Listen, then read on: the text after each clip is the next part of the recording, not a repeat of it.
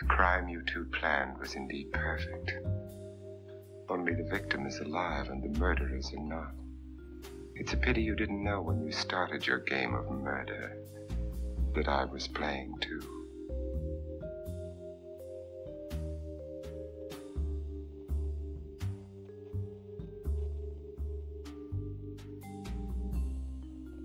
Stany Zjednoczone, rok 1981. Rok, w którym Ronald Reagan zostaje 40. prezydentem kraju. Rok, w którym NASA startuje z pierwszą misją promu kosmicznego. Rok, w którym cała Ameryka żyje ślubem księcia Karola i Diany Spencer zza oceanu.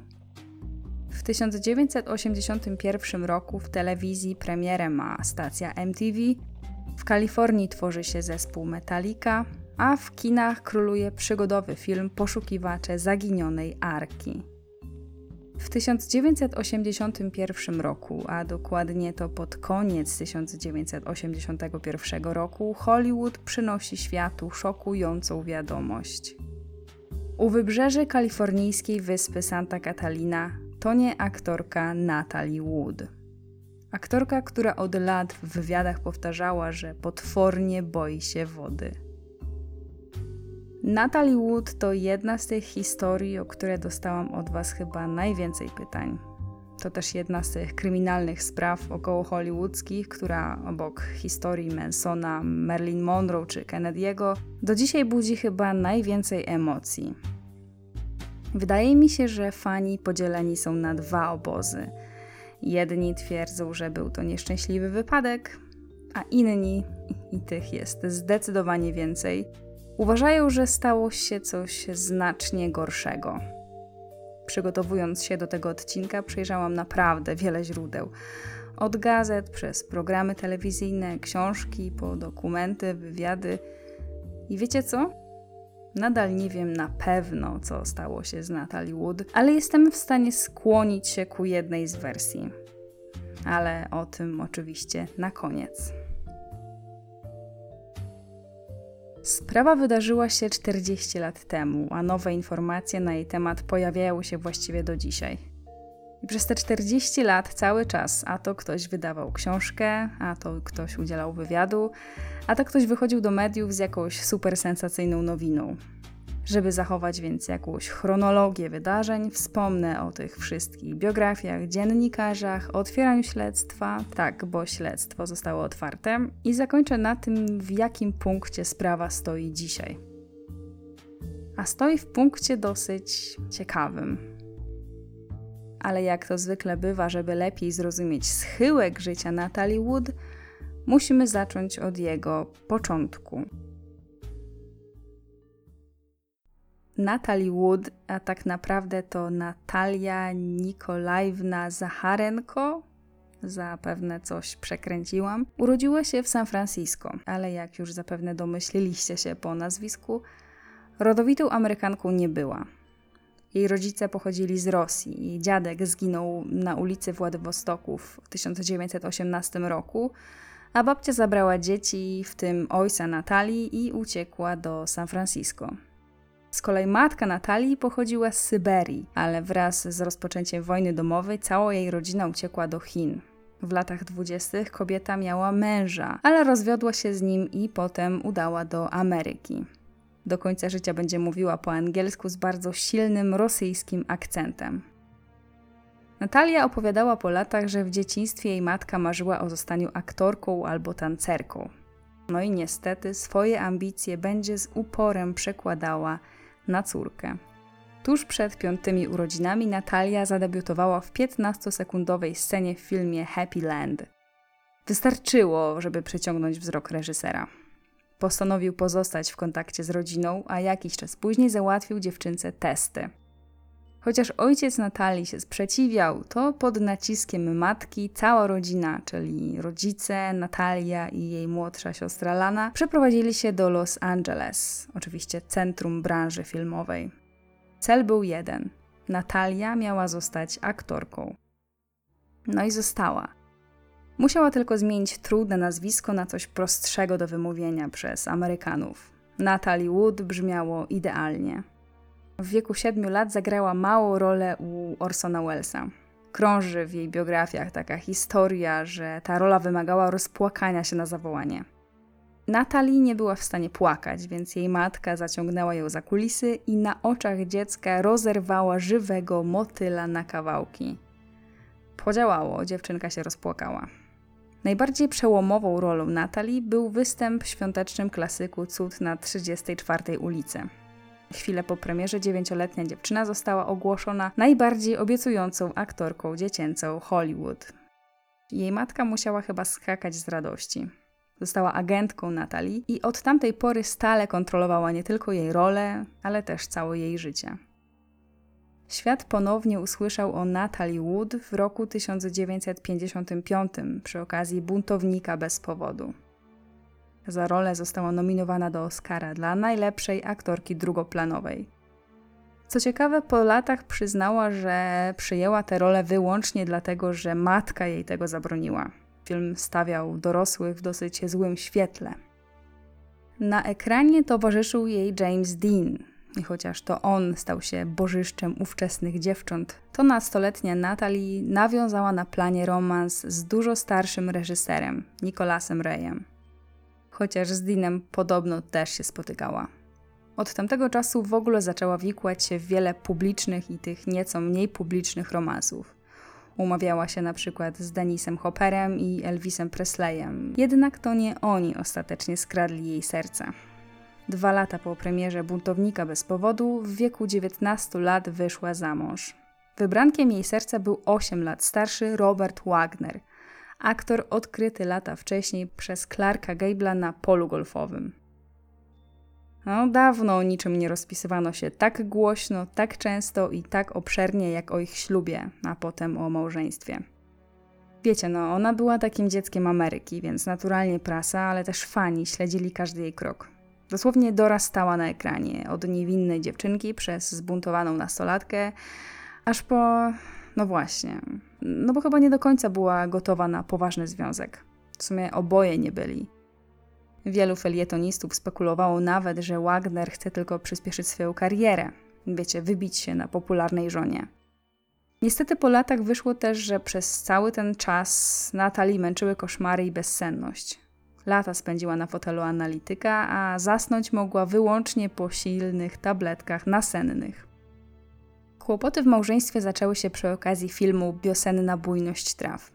Natalie wcieliła się tam w ukochaną Warrena Beatty. Po latach facet zostanie uznany za jedną z najważniejszych postaci kina i przez lata będzie trafiać na wszystkie listy najprzystojniejszych aktorów Hollywood. W Wiosennej bujności traw tuż przy Natalie dopiero zadebiutował, ale jego aparycja wystarczyła, żeby Wagner stał się zazdrosny. Prasa plotkowała, że Wagner nawiedza plan i robi im jakieś sceny zazdrości. Co więcej, Natalie od razu z planu Wiosennej bujności traw trafiła na plan West Side Story. Tymczasem kariera Wagnera wyhamowała. No i wkrótce potem para się rozwiodła, a Natalie związała się z Warrenem Beatty. W pozwie rozwodowym jako przyczyna rozpadu małżeństwa widniało podobno okrucieństwo psychiczne. Tabloidy szybko zapomniały o gorącym małżeństwie, bo dostały jeszcze gorętszą parę. Piękna ona, piękny on, popularna ona, coraz bardziej popularny on. Czego chcieć więcej? Dla wielu obserwatorów to był właściwie koniec Wagnera. Bez Natalie mało kto się nim interesował. Z kolei Beatty wyrastał na jedną z ważniejszych gwiazd kina. Po rozwodzie Natalie grała właściwie bez przerwy. Najpopularniejszym filmem z jej udziałem z tamtego okresu jest chyba West Side Story. Osobiście jeden z moich ulubionych filmów, więc jeśli ktoś nie widział, to bardzo polecam. Niestety w połowie lat 60. jej związek z Beattym się zakończył. No i znowu zaczęła się kolejna fala rzekomych romansów i kolejnych facetów. Oczywiście każdy albo był kimś popularnym, albo po prostu próbował na jej nazwisku budować karierę. Prywatnie jej bliscy wiedzieli, że tak naprawdę Natalie szuka kogoś, z kim będzie mogła po prostu stworzyć rodzinę. Lubiła aktorstwo, ale jedynym, o czym w tamtej chwili marzyła, było dziecko. W 1966 roku wyszła za mąż za brytyjskiego producenta Richarda Gregsona i w końcu doczekała się córki. Natasha Gregson przyszła na świat w 1970 roku. Chociaż rok później para się rozstała, to Natasha stała się największym oczkiem w głowie matki. No i tak się złożyło, że w dokładnie tym momencie na jej drodze znowu pojawił się Mr. Wagner. Okazało się, że sam zdążył już się ożenić i rozwieść, a także sam doczekał się córki. Co więcej, nawet jego kariera nabrała rozpędu. Był przystojną, rozpoznawalną gwiazdą programów telewizyjnych, takich jak chociażby Hart to Hart. Zagrał kilka znaczących ról, na przykład w filmie Różowa Pantera. No ale nikt się nie spodziewał, że znowu się połączą. A jednak. W końcu dorosłem. Tak mówił tabloidom Wagner, komentując to, kiedy pojawili się wspólnie na ceremonii wręczenia Oscarów w 1972 roku. Kilka miesięcy później na pokładzie jachtu, płynąc wzdłuż wybrzeża Kalifornii, pobrali się po raz drugi. I w tym momencie splata nam się ze sobą kilka ważnych faktów jednocześnie.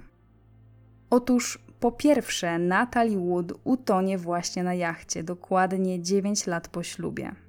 A po drugie, będzie to o tyle ciekawe, że Natalie od lat powtarzała w wywiadach, że niczego nie boi się tak bardzo, jak głębokiej czarnej wody. Ale to, dlaczego bała się tej wody, jest w tym wszystkim chyba najdziwniejsze. Istnieje bowiem taka historia, że jeszcze przed narodzinami Natalii cyganka wywróżyła jej matce, że dziewczynka będzie bardzo sławna, ale zginie w ciemnej wodzie. Tak. No i matka przez całe życie straszyła ją tą przepowiednią. No nie da się ukryć, że to się bardzo odbiło na życiu Natalii. Kiedy miała 11 lat, to podczas kręcenia sceny do jednego z filmów musiała przejść przez most. No i ktoś na planie się pomylił i nacisnął dźwignię, która złożyła most, a Natalie wpadła do wody. Wspominała później, że nawet nie pamięta jak i kiedy ją w ogóle wyłowili. Z kolei podczas kręcenia Wiosennej bujności traw miała całą scenę w zbiorniku wodnym. To było chyba jezioro, o ile dobrze pamiętam. Oczywiście nakręciła tę scenę, ale osoby z planu wspominały, że bardzo długo się wahała i dosłownie drżała ze strachu. Innym razem kręciła z Robertem Redfordem scenę na łódce i w pewnym momencie wielka fala oddzieliła ich łódkę od całej ekipy i techników, a trzymające ich liny się zerwały. Natalie podobno wpadła wtedy w wielką panikę i wszystkich wystraszyła. No, nic dziwnego, że dziewczyna, której ciągle powtarzano, że zginie w wodzie, zaczęła czuć, że dosłownie prześladuje ją jakieś wodne fatum. Ale wróćmy do małżeństwa z Wagnerem. Swój miesiąc miodowy spędzili na jachcie u wybrzeży wyspy Catalina, w turystycznym miasteczku Avalon o powierzchni 1 mili kwadratowej. To było bardzo malownicze miejsce, znane z takich filmów jak chociażby Bunt na Bunty. Jakiś czas później para kupiła własny jacht, nadając mu nazwę Splendor. Od tamtej pory spędzali na Katalinie i na jachcie co najmniej kilkadziesiąt dni w roku. Tym samym przechodzimy w końcu do roku 1981. Przez te lata para doczekała się wspólnej córeczki Courtney i w piątkę, bo razem z córką Wagnera mieszkali w Los Angeles. Jako że oboje byli aktorami, to umówili się tak, że będą pracować na zmianę, tak żeby ich dzieci nie mieszkały same. Rozwiązanie wydawało się całkiem sensowne, do czasu, kiedy Natalie przyjęła rolę w filmie Burza Mózgów. Burza Mózgów to miał być film z gatunku science fiction. Bardzo dziwny swoją drogą. Natalie grała tam żonę naukowca, w którego wcielał się z kolei Christopher Walken. Walken w tamtym czasie był dosyć gorącym nazwiskiem. Właśnie miał za sobą oscarową rolę w Łowcy Jeleni. No nie da się ukryć, że należał w tamtym momencie do takiego top of the top, jeśli chodzi o Hollywood. Dla Natalii to była z kolei pierwsza poważna rola od dłuższego czasu. Na 6 tygodni udali się na zdjęcia do północnej Karoliny. No i Wagner był bardzo niezadowolony. Jak sam przyznał, odkąd się pobrali, nigdy nie rozstali się na tak długo. Musiał być bardzo zawiedziony. Tym bardziej, że on sam kręcił w tym czasie program Hart to Hart i też rzadko bywał w domu. Oliwy do ognia dolewały plotki o rzekomym romansie Natalii i Walkena, które co jakiś czas pojawiały się w mediach. Wagner zdecydowanie miał wiele powodów, dla których mógłby po prostu nie lubić Walkena. Tym bardziej dziwne wydawało się więc, kiedy w weekend Święta Dziękczynienia Wagner, Natalie, kapitan jachtu Dennis Davern oraz Christopher Walken udali się na wspólny rejs na Katalinę. Prawda była jednak taka, że małżeństwo zaprosiło wielu znajomych. Od lat organizowali takie wspólne wypady do Avalon, a tam po prostu chodzili po restauracjach na wyspie, a potem imprezowali na Splendorze. Tyle, że tym razem dziwnym trafem wszyscy w ostatniej chwili plany odwołali. Oczywiście wszyscy poza Walkenem. No i żeby nie zrobić przykrości Walkenowi, wypad miał się odbyć w takim okrojonym, dosyć specyficznym gronie. 30 listopada 1981 roku. Poniedziałek. Poranne wydanie Los Angeles Times.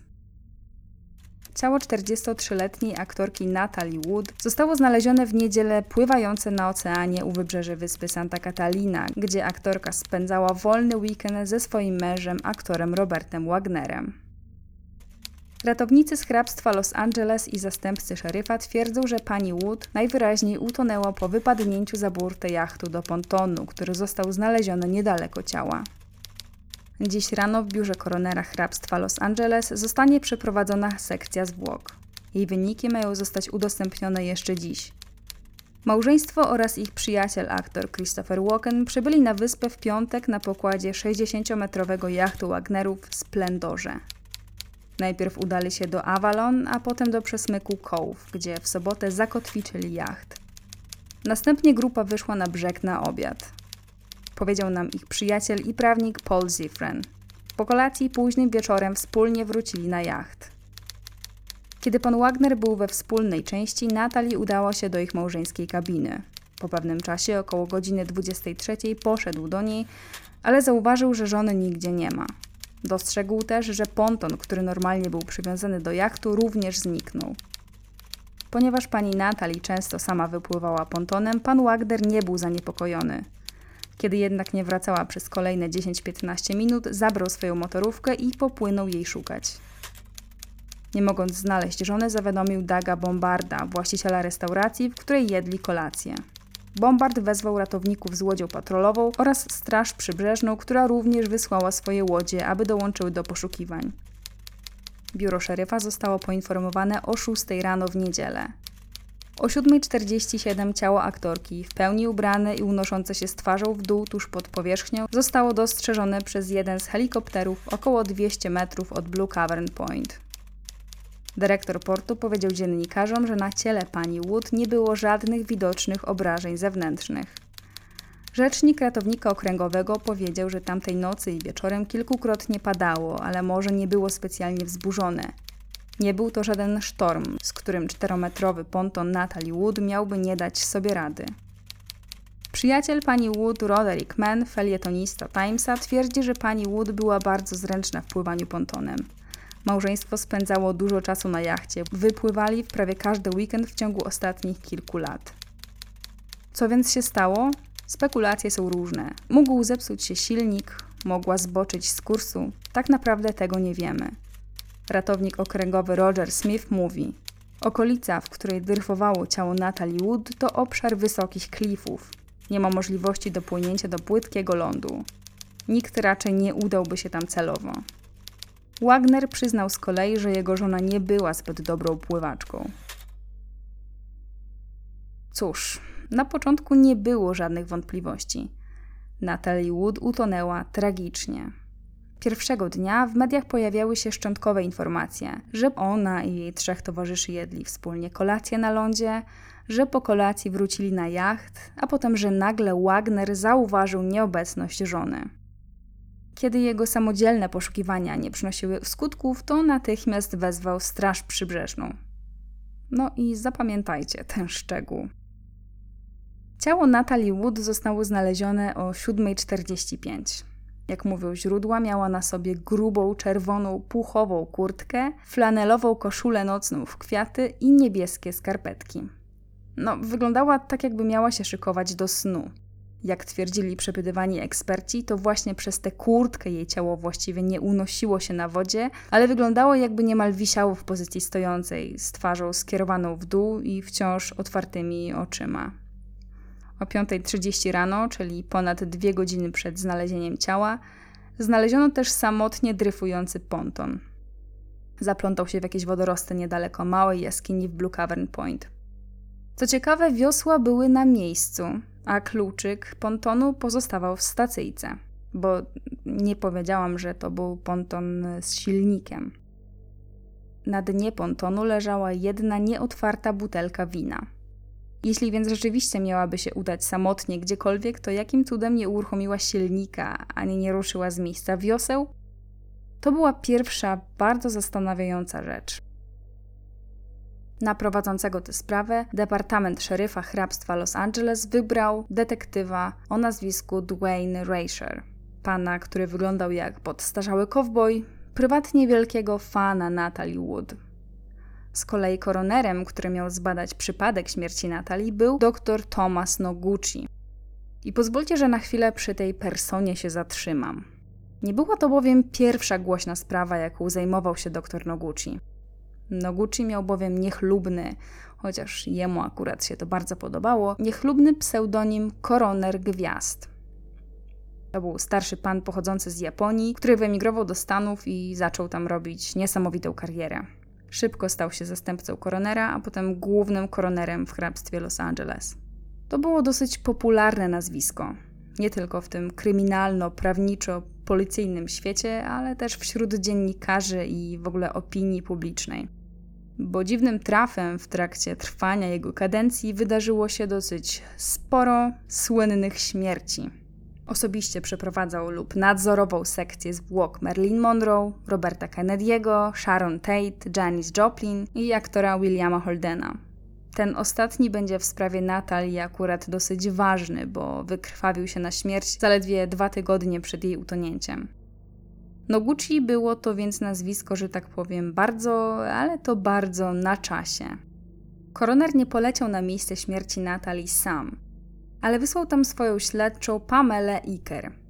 Większość informacji, jakie wam podam na temat szczegółów śledztwa koronera, będzie pochodziła z książki Noguchiego. Przede wszystkim z raportu Pameli Iker oraz wyników sekcji. Sekcja, tak jak zapowiadał Los Angeles Times, odbyła się w niedzielę o 9 rano. Pozwólcie, że zacytuję fragment książki Noguchiego. Nadzorując sekcję, zwróciłem uwagę na kilka intrygujących zmian na ciele. Świeży rozlany siniak o wymiarach 10x2,5 cm na bocznej części prawego przedramienia. Niewielki również świeży siniak na lewym nadgarstku. Liczne małe powierzchowne stłuczenia na skórze rozprzestrzenione na prawym oraz lewym podudziu, również stosunkowo świeże. W okolicy lewego kolana świeży siniak o średnicy 2 cm. Na prawej kostce siniak o średnicy 5 cm. Jedyną raną głowy było pionowe otarcie na lewym policzku. Czaszka pozbawiona jakichkolwiek urazów. Badanie samego ubrania, które Natalie miała na sobie w chwili śmierci, również ujawniło kilka interesujących faktów. Ponad 24 godziny od znalezienia ciała zarówno koszula, skarpety, jak i puchowa kurtka wciąż były mokre. Kiedy podniosłem kurtkę, zauważyłem, że jest wyjątkowo ciężka. Ważyła około 15-18 kg. Przyczyną, przez którą utonęła, był moim zdaniem ogromny ciężar kurtki, który ściągał ją w dół, kiedy próbowała wspiąć się na ponton. Gdyby w tej wodzie zdjęła kurtkę, mogłaby z łatwością dostać się na ponton i przeżyć. Jak myślicie, dlaczego podczas walki o życie Natalie nie zrzuciła z siebie tej wielkiej puchowej kurtki? Cóż, winny, a przynajmniej winny według koronera, był alkohol. Sekcja zwłok wykazała, że w czasie badania miała 0,14 promila alkoholu we krwi, co zdaniem doktora Noguchiego okazało się przeważającym czynnikiem. Według niego jedyne sensowne rozwiązanie zagadki, co mogło wydarzyć się tamtej nocy, wyglądały tak. I tutaj po raz kolejny zacytuję. Pionowe otarcie na policzku sugeruje, że Natalie Wood próbowała przejść z jachtu na ponton, ale wpadła do oceanu i uderzyła się w twarz. Ze względu na to, że nie odniosła głębokich urazów głowy, wiedzieliśmy, że w wodzie przez jakiś czas pozostawała przytomna. Ciężar kurtki ciągnął ją jednak na dno, a przez alkohol we krwi nie była w stanie jasno myśleć. W innym wypadku zsunęłaby tę kurtkę od razu i wczołgałaby się na ponton.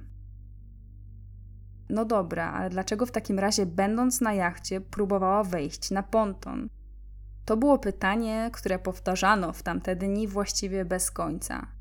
Po co Natalie o 23 wieczorem, pijana, postanowiła opuścić swojego męża, przyjaciela i kapitana statku, a potem samotnie popłynąć gdzieś pontonem w piżamie, skarpetkach i kurtce? Co więcej, przecież sam jej mąż przyznał w oświadczeniu wydanym przez prawnika, że przecież pływała dosyć kiepsko. Chwilę przed opublikowaniem wyników sekcji główny detektyw Duane Rasure postanowił odnieść się do tego pytania publicznie. Uważamy, że Natalie potrzebowała zaczerpnąć świeżego powietrza i wyszła na pokład. A może chciała po prostu trochę popływać? No nie wiem jak wam, ale mi ta odpowiedź wydaje się absurdalnie absurdalna. Pierwsze, co wielu osobom przychodziło do głowy, to to, że może po prostu pokłóciła się z kimś na tym pontonie tak bardzo, że stwierdziła, że musi się z niego wydostać tak, jak stała. No i takie też były wstępne spekulacje dziennikarzy. Na szczęście szybko znalazła się osoba, która powiedziała prasie, a może raczej lepszym słowem byłoby wypaplała w prasie, trochę więcej szczegółów. Jeszcze tego samego dnia koroner dr Thomas Noguchi zorganizował konferencję prasową. Wiecie, śmierć Natalie Wood zszokowała nie tylko Hollywood, nie tylko Amerykę, ale właściwie cały świat, bo wszędzie ją znali. Sprawa wylądowała na pierwsze strony gazet w każdym zakątku globu. I to nie było też tak, że spekulowano, że na pewno ktoś jej coś zrobił. Po prostu jej śmierć już od pierwszych doniesień prasowych wydawała się jakaś taka dziwna. Każdy chciał wiedzieć, co tam się właściwie stało. Dlaczego Natalie opuściła jacht? Dlaczego znalazła się w wodzie? Dlaczego została znaleziona tak późno? Pytań było więcej niż odpowiedzi. Jak Noguchi sam potem przyznał, był zmuszony zorganizować publiczną konferencję, bo, tutaj zacytuję, ze względu na niezwykłe zainteresowanie mediów informacyjnych, a także rodzące się spekulacje o jakimś seksualnym skandalu. Jakim seksualnym skandalu? Zacznijmy od początku. Na konferencji koroner wyjaśnił, że Natalie wypadła z jachtu, próbując dostać się do pontonu, kiedy chciała odłączyć się od swoich kompanów. Twierdził jednak, wyprzedzając oczywiście pytania ciekawskich dziennikarzy, że absolutnie nie ma tu mowy o żadnym przestępstwie. Koroner kilkukrotnie podkreślił, że to był wypadek. Powiedział też, że ogromnym czynnikiem, który wpłynął na utonięcie, było odurzenie alkoholem. Ujawnił, że sekcja wykazała w jej krwi alkohol odpowiadający 7 albo 8 kieliszkom wina. Jego zdaniem Natalie poślizgnęła się na schodku jachtu w momencie, kiedy odwiązywała linę, którą przywiązany był ponton. To właśnie dlatego silnik nigdy nie został uruchomiony. Wiosła pozostały nieużyte, a Natalie znaleziono poza pontonem, bo nigdy na niego nie weszła. I to właśnie dlatego nikt ze Splendoru niczego nie usłyszał, bo być może gdyby silnik się uruchomił, to ktoś by ją usłyszał. Czy nie wołała o pomoc? Być może wołała, ale ponownie, na jachcie nikt jej nie usłyszał. I gdyby konferencja zakończyła się na tym, to wszyscy zapewne rozeszliby się do domów, a sprawa ucichłaby szybciej. Ale dziennikarze, jak to dziennikarze, wciąż nie dostali tej najważniejszej informacji. Dlaczego Natalie w ogóle chciała ten jacht opuścić? Był środek nocy, cały dzień padało, było ciemno, zimno, ona miała na sobie piżamę.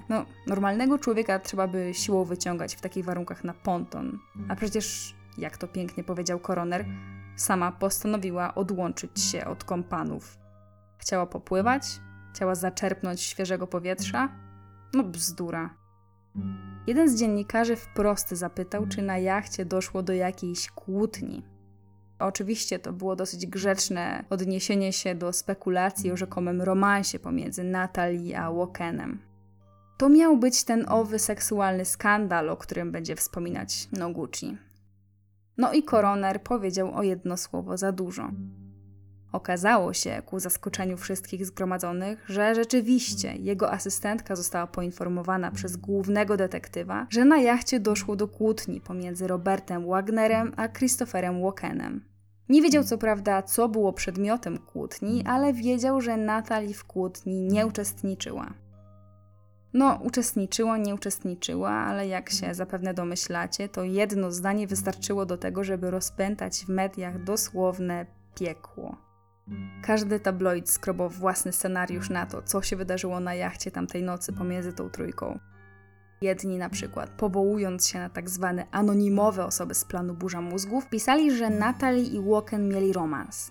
Na imprezach Hollywood szeptało się wręcz o jakimś przedziwnym, miłosnym trójkącie. Nawet ludzie blisko związani z branżą filmową po latach przyznali, że temat Natalie, Wagnera i Walkena był tematem numer 1 przez kilka kolejnych miesięcy. Wszyscy plotkowali nie tylko o samym romansie, ale też o tym, jaki Wagner miał być o Natalie piekielnie zazdrosny. Najczęściej powtarzaną przyczyną ucieczki Natalie z jachtu była po prostu szarpanina pomiędzy tymi dwoma, przez co aktorka zmęczona, pijana, przerażona i zła postanowiła po prostu uciec, gdziekolwiek byle jak najdalej, nie zważając na okoliczności czy porę. 1 grudnia 1981 rok. Domysły prasy nie ustępowały. Liczba plotek, domysłów i spekulacji wręcz przybierała na sile. Tym bardziej, że Noguchi pozostawił wszystkich z wielkim znakiem zapytania. Co było przedmiotem kłótni? Dziennikarze z Los Angeles Times próbowali przycisnąć detektywa Rashura i dopytać o te plotki. Niestety ten ich tylko zbył. Tutaj zacytuję. Słyszę różne plotki. Myślę, że odpowiedź będziemy mieli za około 4 do 5 dni. Jak nie trudno się domyślić, policja najpewniej potrzebowała czasu, żeby dokładnie przemaglować wszystkich świadków i w końcu ostatecznie ustalić, co się tam tak naprawdę stało. A przynajmniej tak wyglądałoby to w normalnym dochodzeniu. Tylko że tutaj, jak się okaże po latach, od początku dochodzenie nie było ani trochę normalne. Ale nie wyprzedzajmy faktów. Wagner i Walken też nie pomagali. Żaden z nich, poza krótkimi, kompletnie nic nie wnoszącymi oświadczeniami prasowymi, żaden z nich nie wypowiadał się do mediów. 2 grudnia, popołudniowe wydanie Los Angeles Times. Dziś detektyw z Wydziału Zabójstw Śledczy Roy Hamilton zakwestionował oświadczenie koronera sugerujące, że aktorzy Robert Wagner i Christopher Walken kłócili się na pokładzie jachtu w czasie, kiedy utonęła Natalie Wood. Nie wiem, skąd koroner zdobył te informacje, powiedział nam Hamilton. Rozmawialiśmy i z Wagnerem, i z Walkenem i nic nie wskazywało na to, że miała tam miejsce jakakolwiek kłótnia. Myślę, że koroner chciał jedynie dodać całej sprawie nieco pikanterii. Uważam, że kłótnia to za mocne słowo. Koniec cytatu. Asystent koronera przyznał z kolei, że była to raczej delikatnie napięta dyskusja, która trwała właściwie przez kilka godzin. Natalie Wood była w czasie śmierci pod wpływem alkoholu. W wieczór poprzedzający noc, w którą utonęła, piła wino i szampana w restauracji na wyspie. Na dnie pontonu znaleziono zamkniętą butelkę wina należącą do państwa Wagner. Cała grupa zabrała ją z restauracji, z której na jacht przedostali się pontonem kilka godzin przed zaginięciem pani Wood. Śledczy z biura szeryfa mówi: według osób, które przesłuchaliśmy, pani Natalie Wood często wypływała samotnie pontonem podczas spokojnych nocy. Układanka powoli, bo powoli, ale zaczęła się układać. Wiemy, że Natalie, Wagner, Walken i kapitan statku Davern byli chwilę wcześniej na kolacji na wyspie. Wiemy, że owo kolacja była sudo zakrapiana. Najwyraźniej wypili sporo alkoholu w restauracji, a potem zabrali kolejną butelkę wina na jacht. Ale po drodze najwyraźniej na miejscu już o niej zapomnieli, dlatego butelka została na pontonie. Na jachcie doszło albo do rzekomej kłótni, albo jak twierdził detektyw, do napiętej dyskusji pomiędzy Wagnerem i Walkenem. O co? Tego już nikt nie chciał powiedzieć. 2 grudnia odbył się też pogrzeb Natalii, oczywiście szeroko opisywany w prasie całej Ameryki. Pochowano ją na cmentarzu Westwood, dokładnie tam, gdzie kilkanaście lat temu żegnano Marilyn Monroe. Ta przepełniona smutkiem, ale raczej spokojna ceremonia zupełnie nie zapowiadała burzy, która wydarzyła się kolejnego dnia. 3 grudnia, popołudniowe wydanie Los Angeles Times. Kobieta i mężczyzna z Los Angeles, którzy przebywali na swojej łodzi w przesmyku Cove niedaleko wyspy Santa Catalina w noc utonięcia Natalie Wood, twierdzą, że w nocy słyszeli głos kobiety wołającej o pomoc. Według nich krzyk był na tyle wyraźny, że z pewnością nie byli jedynymi osobami, które go słyszały. Maklerka giełdowa Marilyn Wayne twierdzi, że w zeszłą sobotę około godziny 23:45 jej przyjaciel obudził ją i zapytał: „Słyszysz kobietę wołającą o pomoc?” „Wyjrzałam przez iluminator i usłyszałam, jak ktoś woła: pomocy, niech mi ktoś pomoże”. Kobieta twierdzi, że wołanie o pomoc ustało około 10 minut po północy. Jak twierdzą śledczy z Departamentu Szeryfa Hrabstwa Los Angeles, Robert Wagner odkrył zaginięcie swojej żony około północy, jednak dokładny czas zaginięcia Natalie Wood z jachtu nigdy nie został dokładnie ustalony. Marilyn Wayne twierdzi, że ona i jej przyjaciel, który chce zachować swoją anonimowość, uznali, że dźwięk pochodzi z sąsiedniego jachtu, ale było zbyt ciemno i tak naprawdę nikogo nie widzieli. Zgodnie mówią, że nie udali się w poszukiwaniu kobiety, bo uznali, że najpewniej jest z ludźmi, którzy urządzali tamtego wieczoru głośne przyjęcie na sąsiadującym jachcie. Dodali jednocześnie, że kilkukrotnie słyszeli, jak ktoś z osób obecnych na imprezie krzyczy: „Idziemy po ciebie”. To tylko rozgrzało media. Jeśli Marilyn Wayne i jej przyjaciel mówili prawdę, to pojawiało się w tej sprawie jeszcze więcej pytań. Dlaczego ani biuro szeryfa, ani biuro koronera, ani ktokolwiek inny nie wspomniał o tym podczas tych wszystkich konferencji i wywiadów? Skoro krzyk Natalie był słyszalny z sąsiedniego jachtu, to jakim cudem nie słyszano jej ze Splendoru? Skoro ktoś najwyraźniej wołał do topiącej się Natalie: „Idziemy po ciebie”, to dlaczego nikt finalnie jej nie pomógł? Kto w ogóle krzyczał i czy w ogóle ktoś krzyczał, tego już nikt nie powiedział. Następnego dnia po opublikowaniu tej szokującej rewelacji zrobiło się jeszcze goręcej. Przyszły wyniki szczegółowej toksykologii. No i wiadomo, ktoś z biura koronera musiał być rzucony na pożarcie dziennikarzom i opowiedzieć, czego nowego się dowiedzieli. Wybrano asystenta Noguchiego, Richarda Wilsona. Jak nie trudno się domyślić, natychmiast został zapytany o kobietę, która rzekomo słyszała wołanie o pomoc. Co odpowiedział? Że biuro koronera nie potwierdza, że kobieta na łodzi w pobliżu jachtu Splendor słyszała Natalie Wood wzywającą pomoc. Nie potwierdza, że w ogóle słyszała czyjkolwiek krzyk. A co z toksykologią? Badania krwi i tkanek Natalie Wood wykazały niewielkie ilości 2 popularnych leków oraz kofeinę. Pierwszym był lek przeciwbólowy na receptę, drugim popularny środek na chorobę lokomocyjną. Asystent koronera powiedział prasie, że denatka zażyła pigułkę przeciwbólową, tabletkę na chorobę morską i wypiła filiżankę kawy. Jednak ta mieszanka, nawet połączona z alkoholem, najprawdopodobniej nie stanowiła dodatkowego zagrożenia. Ale to nie było najciekawsze. Tym, co zwróciło uwagę wielu osób, szczególnie znajomych Natalii, był fakt, że toksykologia nie wykazała tabletek nasennych. A wszyscy zgodnie twierdzili, że Natalie brała środki nasenne absolutnie codziennie. Jeśli więc nie wykryto ich w jej organizmie, to najpewniej wcale nie szykowała się jeszcze do snu, jak to z kolei twierdził Wagner. Kolejnego dnia, 5 grudnia, biuro koronera zamknęło śledztwo. Przyczyna śmierci – przypadkowe utonięcie. Tak.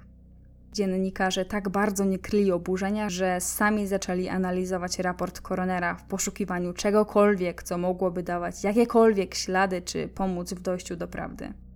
Jedna z gazet zwróciła się z prośbą o wyjaśnienia do zastępcy koronera, doktora Josefa Czweja. Doktor Czwej, który osobiście przeprowadzał sekcję zwłok, ustalił, że Natalie Wood zmarła w wyniku utonięcia oraz hipotermii. Stwierdził, że aktorka wciąż żyła w momencie, kiedy wpadła do oceanu. To, jak długo przeżyła będąc w wodzie o temperaturze 12 stopni Celsjusza, nie było już takie jasne. Według niego raczej nie umarła natychmiast. Całkiem możliwe, że walczyła w wodzie, stąd te siniaki, ale trwało to najpewniej mniej niż godzinę. Dr Czwej przyznał też, że pomimo iż Noguchi określił poziom alkoholu w jej krwi na 0,14 promila, to kiedy wypadała za burtę, poziom ten był zdecydowanie wyższy. Lekarz określił czas śmierci Natalie Wood na przedział pomiędzy 23 a 1 w nocy, czyli rozstrzał był dosyć spory. Dodał, że lekarze sądowi na ogół nie angażują się w takich sprawach w okoliczności i motywy. Po prostu interpretują wyniki badań medycznych i sekcji zwłok, a następnie wydają opinie.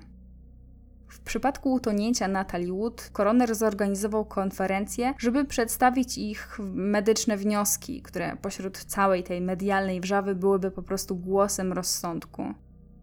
Ale jak już wiemy, stało się nieco odwrotnie, bo Noguchi, chociaż normalnie koroner nie powinien tego robić, to wypuścił do mediów informacje o kłótni na jachcie i o tym, że Natalie była bardzo pijana w momencie śmierci.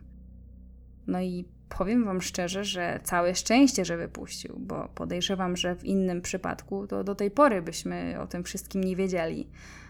Ale o tym oczywiście nie teraz. Lekko ponad tydzień później, 9 grudnia, Robert Wagner wrócił na plan serialu Hart to Hart. Pod koniec grudnia skomentował sprawę publicznie po raz drugi. Za pośrednictwem swojego przyjaciela i prawnika Zifrena powiedział, że on i Walken odbyli, tutaj cytuję, przyjacielską debatę polityczną jeszcze w restauracji, a potem kontynuowali dyskusję już na jachcie, dopóki Natalie nie poszła spać. A że miał nie być tam żadnej kłótni, to Wagner nie mógł potwierdzić teorii, że Natalie zmęczona krzykiem panów miała uciec z jachtu na pontonie. Wagner wysnuł własną teorię na temat tego, jak Natalie znalazła się w wodzie. Ujawnił, że ich kabina znajdowała się niedaleko przywiązanego do jachtu pontonu. Zasugerował, że gumowy ponton, uderzając o burtę jachtu, mógł robić dużo hałasu. Natalie, która przecież poszła spać, nie była w stanie zasnąć, kiedy nie było absolutnej ciszy. Według niego mogła po prostu wyjść na pokład, żeby poprawić wiązanie pontonu. I właśnie podczas zabezpieczania pontonu mogła wpaść do wody. To właśnie dlatego nigdy nie znalazła się w pontonie, bo wcale nie zamierzała tego robić. Od tamtej pory, po dziś dzień, Wagner powtarza dokładnie tę samą wersję wydarzeń. 11 grudnia, 12 dni po utonięciu Natalie Wood, sprawa została oficjalnie zamknięta także w biurze szeryfa. Oficjalna przyczyna śmierci? Przypadkowe utonięcie. Jak na ironię, spośród wszystkich spekulacji o romansie, kłótni, ucieczce i wołaniu o pomoc, to właśnie teoria Roberta Wagnera z biegiem lat stała się tą standardową i najczęściej powtarzaną wersją okoliczności utonięcia Natalie Wood. Sprawa Natalie została zamknięta, ale została otwarta inna sprawa. Otóż krótko po zamknięciu sprawy na wierzch wyszły brudy na doktora Noguchiego, naszego koronera gwiazd. 28 grudnia w Los Angeles Times ukazał się bardzo długi artykuł zatytułowany „Jedyna wada doktora Noguchi to jego ego”. Jeśli wzięlibyście dwie osoby, które miałyby się zgodzić co do jednego w temacie kontrowersyjnego koronera gwiazd, doktora Thomasa Noguchi, byłoby to z pewnością to, że jest oddanym, obdarzonym wyobraźnią naukowcem z jedną skazą. Ta skaza najczęściej określana jest słowami wybujałe ego, ambicja albo chęć bycia w centrum uwagi. I tak, moi drodzy, zaczęła się wielka jadka na tego koronera. Jadka, która ostatecznie doprowadzi do tego, że utraci posadę koronera głównego. Zatrzymajmy się więc na chwilę przy tym, co ujawniło Los Angeles Times, bo to będzie dosyć istotne w sprawie Natalie. Najpierw gazeta ujawniła, że w 1969 roku, już kiedy pracował jako koroner, został wyrzucony z pracy. Dlaczego? Otóż tutaj zacytuję. Odkryto u niego występowanie objawów wskazujących na potrzebę uzyskania opieki psychiatrycznej, a także postrzeganie swojego urzędu jako sposobu na budowanie własnej popularności. Noguchiego poddano wtedy rzekomo kilkutygodniowemu przesłuchaniu, podczas którego przeszedł publiczną psychoanalizę. Jezu, co to była za komedia! Zarzucono mu naprawdę dziwne rzeczy, od traktowania pracowników biura jak swoich służących, po modlenie się o rozbicie odrzutowców, które mogłyby mu przynieść więcej sławy. To był cytat. Dziwne, co? Ale to jeszcze nie koniec, bo jak nie trudno się domyślić, przywrócono go na stołek, a jakiś czas później został szefem wszystkich szefów w biurze koronera hrabstwa Los Angeles. Od tamtego wyrzucenia, które oczywiście wszyscy z biura uznali ostatecznie za wielki błąd, to Noguchi stał się taką osobą trochę nietykalną. Żeby tego było mało, to w połowie lat 70. jego biuro stało się na chwilę sławne w środowisku koronerów, przez to, że dokonali technologicznej rewolucji. Biuro Noguchiego opracowało jakąś nową metodę mikroskopii elektronowej, która pomagała analizować śladowe ilości metali pozostawionych przez kule w ciałach ofiar. Brzmi fantastycznie, prawda? Tyle, że Los Angeles Times ujawniło poważne uchybienia podczas tych badań. Jedna z tych spraw dotyczyła nieprawidłowości biura Noguchiego, jakich dopuścił się podczas badań nad sprawą organizacji Symbiotyczna Armia Wyzwolenia. Mam na ten temat osobny odcinek, nazywa się chyba Szokujące porwanie Patty Hearst, więc bez specjalnego rozwodzenia się odsyłam do odsłuchania. Otóż Noguchi, badający tę sprawę, zorganizował konferencję prasową i ogłosił oficjalnie przyczynę śmierci szefa tej organizacji. Tyle, że jak się okazuje, zrobił to jeszcze przed otrzymaniem dokładnych wyników badań. Okazało się, że pochwalił się pochopnie, bo wyniki badania jego własnym sprzętem wykazały, że przyczyna śmierci była zupełnie inna. Oczywiście Noguchi nigdy tego błędu nie skomentował. Nigdy też nie zmienił aktu zgonu tego człowieka. Gazeta opublikowała jeszcze inne szokujące fakty. Na przykład, że pracownicy z jego biura i oczywiście także byli pracownicy mówili, że facetowi głównie chodzi o robienie rozgłosu dla siebie. Albo, że jego biuro jest fatalnie zarządzane, a on sam nie interesuje się niczym poza budowaniem własnej reputacji. Ujawniono też, że pod koniec lat 70. prowadzono wobec niego wewnętrzne dochodzenie. Podobno pojawiły się jakieś anonimowe zarzuty pracowników, którzy zgłosili wobec niego nadużycia. Oczywiście wszystko zakończyło się to drobnym upomnieniem. Wydawało się, że facet jest dosłownie nietykalny. No i ten artykuł w Timesie to był początek jego końca. Otóż okazało się, że wobec upublicznienia tych wszystkich niedociągnięć Noguchi przestał być nietykalny. Co więcej, chwilę po ukazaniu się artykułu dostał reprymendę, a potem został zawieszony na 30 dni. Za co? Za to wszystko, o czym pisał Times i jeszcze więcej.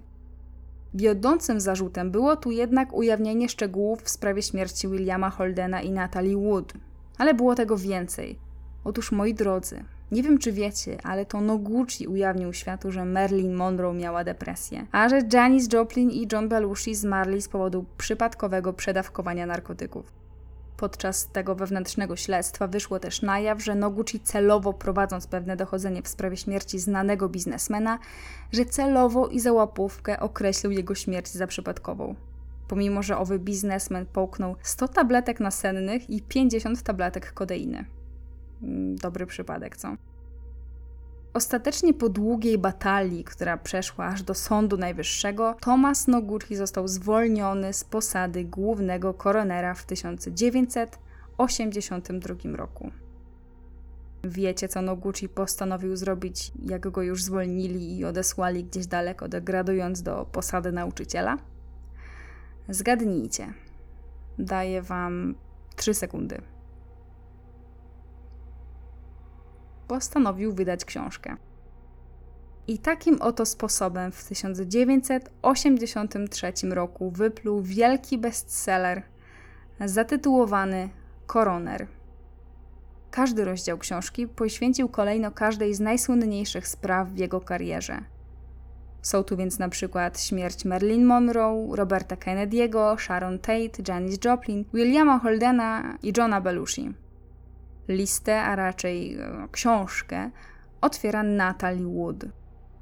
No, co tu dużo mówić, jak na faceta, który lubił dużo gadać, napisał na jej temat dosyć sporo. Zacznijmy od początku, czyli od momentu, kiedy śledcza Pamela Iker dostarczyła mu wyniki swojego dochodzenia. Jak Noguchi sam pisze, prześladowało go wtedy jedno pytanie. Jeśli Natalie Wood rzeczywiście poślizgnęła się schodząc na ponton, to dlaczego po prostu nie przepłynęła kilku ruchów i nie weszła z powrotem na jacht?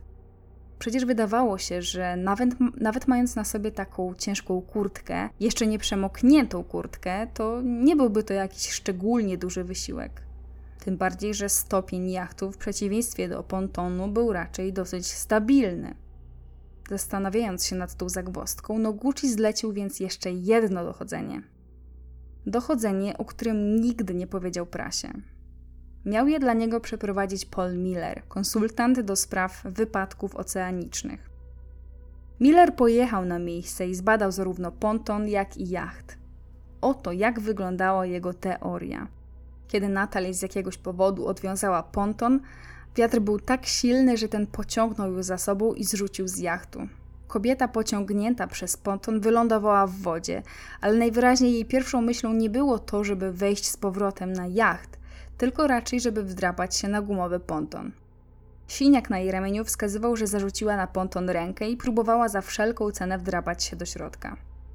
W którymś momencie musiała sobie jednak zdać sprawę, że dzieje się coś bardzo dziwnego. Ogromna siła wiatru i jednocześnie występujące w tamtym miejscu prądy morskie sprawiły, że ponton i trzymająca się do niego Natalie zaczęły się oddalać coraz dalej od jachtu i coraz dalej od lądu. To najpewniej musiał być ten moment, w którym zaczęła krzyczeć. I tutaj według niego miało się wydarzyć najgorsze. Natalie, próbując coraz usilniej wdrapać się na ponton, odkryła, że po prostu nie jest w stanie. Gumowe boki pontonu były duże i cylindryczne. Ciężko było wejść do środka nawet w dobrych warunkach i bez ciężkiej kurtki. Według niego siniaki na jej ciele wskazywały na to, że próbowała wdrapać się z różnych stron. Niestety bezskutecznie. Wtedy zaczęła desperacko kopać nogami i wiosłować wolną ręką, próbując odwrócić ponton i dopłynąć w kierunku lądu po drugiej stronie wyspy. No i musiało się udać. Prąd sprawił, że powoli zaczęła rzeczywiście zbliżać się w kierunku brzegu. Lekarz uznał, że najpewniej zabrakło jej kilkunastu minut, a dopłynęłaby do zatoczki, czyli do miejsca, w którym ostatecznie znaleziono ponton. Jednak co ciekawe, po latach teoria Millera została trochę obalona, bo uwaga, podobno nie wiedział wtedy, że ciało Natalie i ponton zostały znalezione osobno, a na podstawie tej informacji wysnuł wiele wniosków. To, co było jednak najciekawsze, to fakt, że koroner w swojej książce niejako potwierdził wersję Wagnera, który, jak pamiętacie, mówił, że Natalie wpadła do wody podczas poprawiania wiązania pontonu. Czy można mu wierzyć? W świetle rewelacji, które wyjdą później, to tak średnio bym powiedział. Ale na te rewelacje trzeba będzie poczekać jeszcze kilka dobrych lat. W międzyczasie do prasy wypłynęły setki, jeśli nie tysiące kolejnych artykułów na temat Natalie Wood. No i co najmniej kilka z nich wydaje mi się wyjątkowo ciekawych. Jednym z nich była na przykład informacja, że w noc z piątku na sobotę, a przypominam, że Natalie utonęła z soboty na niedzielę, że tę noc z piątku na sobotę Natalie spędziła w hotelu na wyspie. Pracownik nocnej zmiany w hotelu powiedział gazetom, że Natalie nie tylko spała w hotelu bez Wagnera, ale że towarzyszył jej Dennis Davern, czyli kapitan statku. Ciekawe, co? Innym doniesieniem prasowym była rozmowa z Rogerem Smithem, czyli nurkiem, który uczestniczył w poszukiwaniach Natalie. Okazało się, że nurkowie dołączyli do poszukiwań dopiero 5 godzin po tym, jak odkryto, że Natalie zniknęła. Jeśli wierzyć zeznaniom obecnych na jachcie, Natalie zniknęła około północy. Smith twierdził, że nurkowie dołączyli do poszukiwań o 4:00 nad ranem. Powiedział, że na tyle, na ile znał się na przypływach i prądach w przesmyku, według niego nie było mowy, żeby ciało Natalie i ponton dryfowały w tym miejscu w tym samym czasie. To znaczy, że wiecie, że gdyby dryfowały w tym samym czasie, to na pewno nie zostałyby znalezione w tych miejscach, w których je ostatecznie znaleziono. Swoją wypowiedź nurek skwitował bardzo gorzkimi słowami. Powiedział, że gdyby zostali wezwani wcześniej, to dzięki swoim radarom, reflektorom i wiedzy na temat morza z pewnością mogliby ją uratować. To była tak naprawdę pierwsza publiczna sugestia, że być może Natalie wcale nie dryfowała razem z pontonem, a całkowicie poza nim. pierwsza, ale nie odosobniona.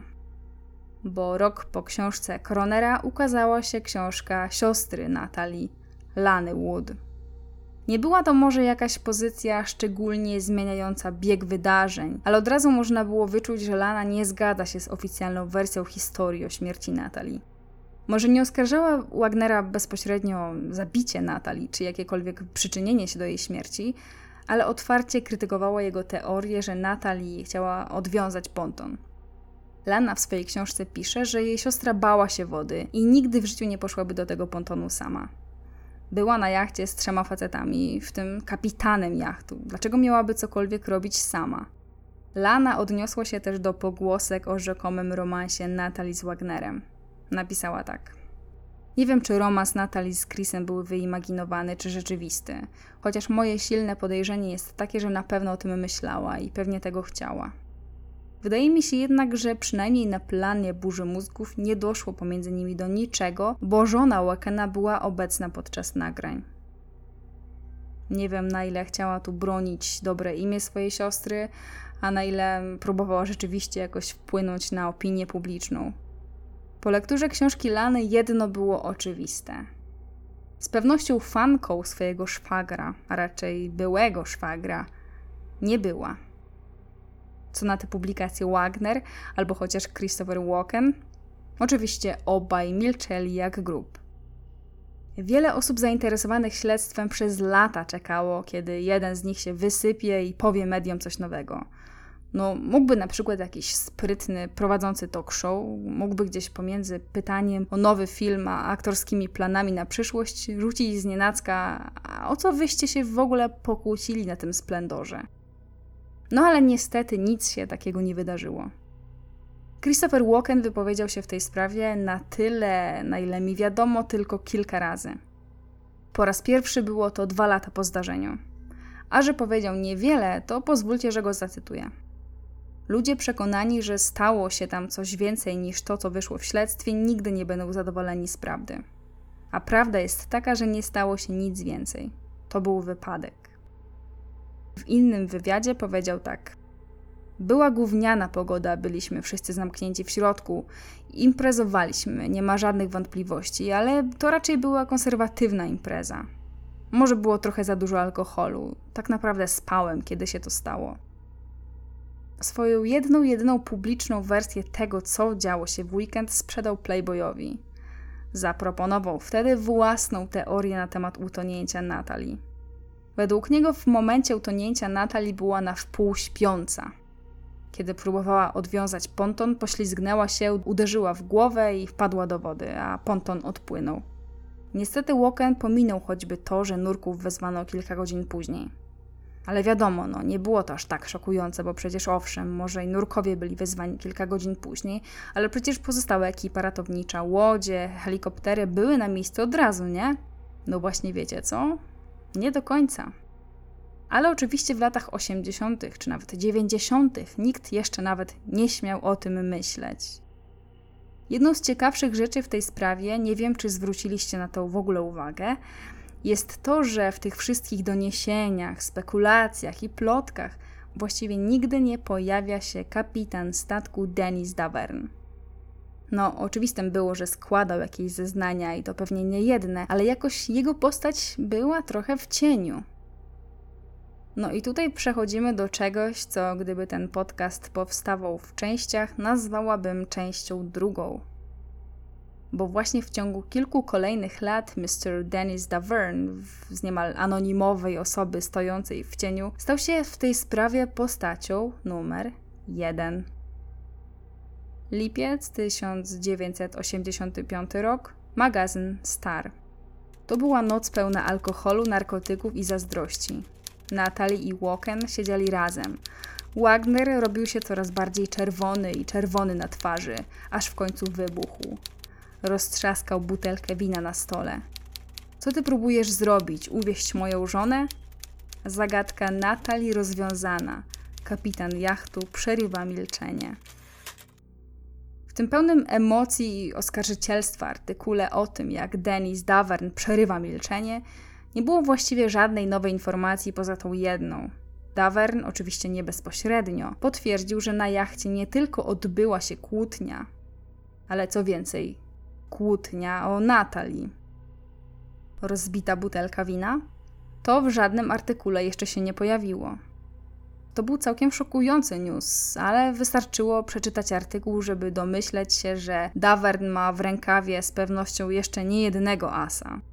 Otóż zapowiedział w tym wywiadzie, że oto i on sam szykuje książkę na temat Natalie Wood. Roboczy tytuł: Goodbye Natalie, Goodbye Splendor. Na odpowiedź Wagnera nie trzeba było długo czekać. Jeszcze w sierpniu ta sama gazeta wypuściła numer z twarzą Wagnera na okładce i podpisem: Jak prześladuje mnie śmierć Natalie. W środku można było przeczytać tak.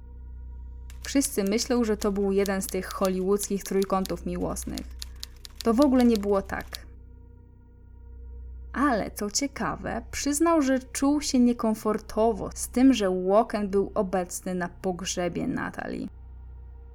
Ale wiecie, co jest tutaj najlepsze? Że on zupełnie nie zaprzeczył temu, co powiedział Davern. Davern pracował, a przynajmniej udawał, że pracuje nad swoją sensacyjną książką, ale przez kolejne lata w tym temacie nie było ani widu, ani słychu. Natalie ponownie powróciła na pierwsze strony gazet w roku 1989, 8 lat po tragicznym zdarzeniu. Tym razem nie przez Daverna, a przez Lanę, siostrę Natalie. No, tabloid Globe się nie tackał. Październikową okładkę zdobił wielki nagłówek krzyczący: Natalie Wood została zamordowana. Wyszło na jaw, że Lana zatrudniła prywatnego detektywa do zbadania sprawy jej siostry. Uważała, że publiczne dochodzenie nie było wystarczająco dokładne. Ale sam artykuł nie zawierał żadnych konkretnych oskarżeń, raczej kilka retorycznych pytań. Prywatny detektyw, który badał tę sprawę na zlecenie Lany, wyjawił informację, że po odkryciu, że Natalie nie ma na jachcie, Wagner wcale jej nie szukał, a przynajmniej nie od razu. Zamiast tego kontynuował picie z Davernem jeszcze przez kolejną godzinę, a może i nawet więcej. Dopiero o 1:30 zgłosił nieobecność żony. Na koniec gazeta zdecydowała słowa detektywa. Jeśli departament szeryfa nie otworzy sprawy ponownie, to będzie kpina ze sprawiedliwości. Tamtej nocy nie było żadnego wypadku. Natalie Wood została zamordowana. Ostro. Jak myślicie, czy sprawa została otwarta? Oczywiście, że nie. Co więcej, Robert Wagner, jak gdyby nigdy nic, 2 miesiące później gościł w programie Saturday Night Live. Kolejne lata mijały w cieniu plotek i spekulacji.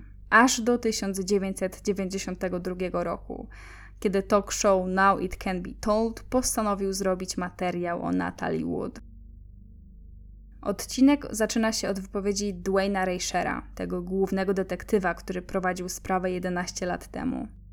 Opowiedział o tej rozbitej butelce, jaką śledczy znaleźli na jachcie, i o tym, że kilkukrotnie przesłuchiwał Walkena, Wagnera i Daverna, ale nic nie wskazywało na to, że miałoby tam dojść do czegoś więcej niż tylko nieszczęśliwego wypadku. W materiale pojawił się też jeden z biografów Natalie i kilka innych osób. Wszyscy zgodni zaprzeczali pomówieniom detektywa, który pracował dla siostry Natalie. Wszyscy zaprzeczyli morderstwu i sugerowali, że detektyw Lany kręci. Okazuje się, że ten sam detektyw był źródłem plotki o tym, że John Kennedy zatrudnił mafię do zabicia Marilyn Monroe. No wiadomo, człowiek arcyniewiarygodny. Ale najlepsze wydarzyło się na koniec tego programu. I usiądźcie, jeśli stoicie, odłóżcie odkurzacz, jeśli odkurzacie, a jeśli siedzicie, to nie wiem, połóżcie się.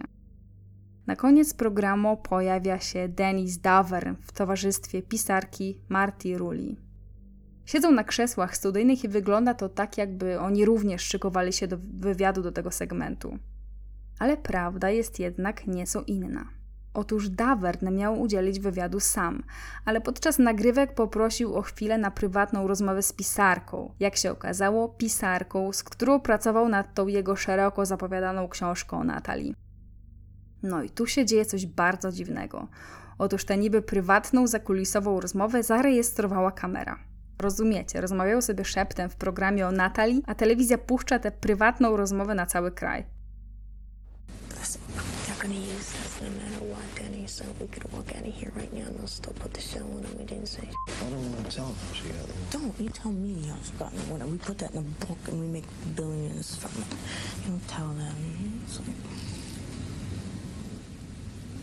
I just can't do that. Yeah, we're here to promote a book, not to give away our book. We can't. He said he knows she wouldn't step into the thing. We can't tell them that. If we tell them that, then what is there? What do we have left? We don't have nothing. Pisarka mówi tak. Należy to wyjaśnić. Musimy powiedzieć, jak dostała się do wody Dennis. Chwilę później wydaje się, że jednak zmienia zdanie i dodaje: umieścimy to w książce i zarobimy na tym miliardy. Tak. Co umieszczą w książce? Na czym zarabią miliardy? O co chodzi? Nikt nic nie wie. Z jednej strony wyglądało na to, że Davern doskonale wie, co się stało na jachcie i wie, jak Natalie dostała się do wody. Ale z drugiej strony w kilka sekund stał się zupełnie niewiarygodny. Nawet jeżeli zna prawdę, to będzie trzymał język za zębami, wszystko opisze w książce i zarobi miliardy. Czy naprawdę znał jakąś ukrytą prawdę, czy może chciał tylko na tym zarobić?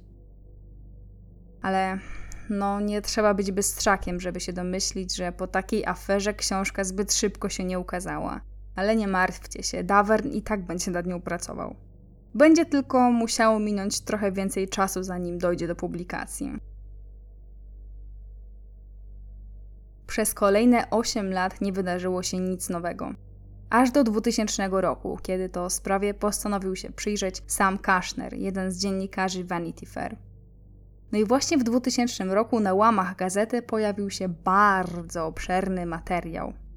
Dziennikarz nie tylko porozmawiał z Davernem pierwszy raz od prawie dekady, ale też zdobył i po raz pierwszy upublicznił cały raport policyjny z 1981 roku.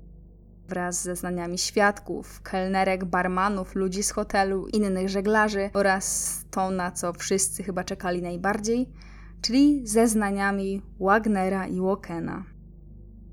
Kushner wspólnie z Davernem, który jedyny z obecnych wtedy na jachcie zgodził się udzielić mu wywiadu, krok po krok analizuje, jak wyglądał ten ostatni, fatalny weekend w życiu Natalie Wood.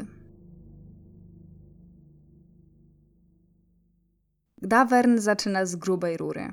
Mówi jasno, że Natalie była zauroczona Walkenem. Co więcej, podobno otwarcie flirtowali. Podkreśla, że jako przyjaciel Wagnera od razu poczuł niechęć do Walkena, kiedy tylko go poznał.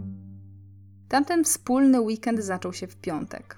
Już tego pierwszego dnia Davern zauważył, jak bardzo jest Wagner zdezorientowany tym, jak Natalie i Walken się zachowują. To nie było tak, że pomiędzy nimi była jakaś taka mała chemia.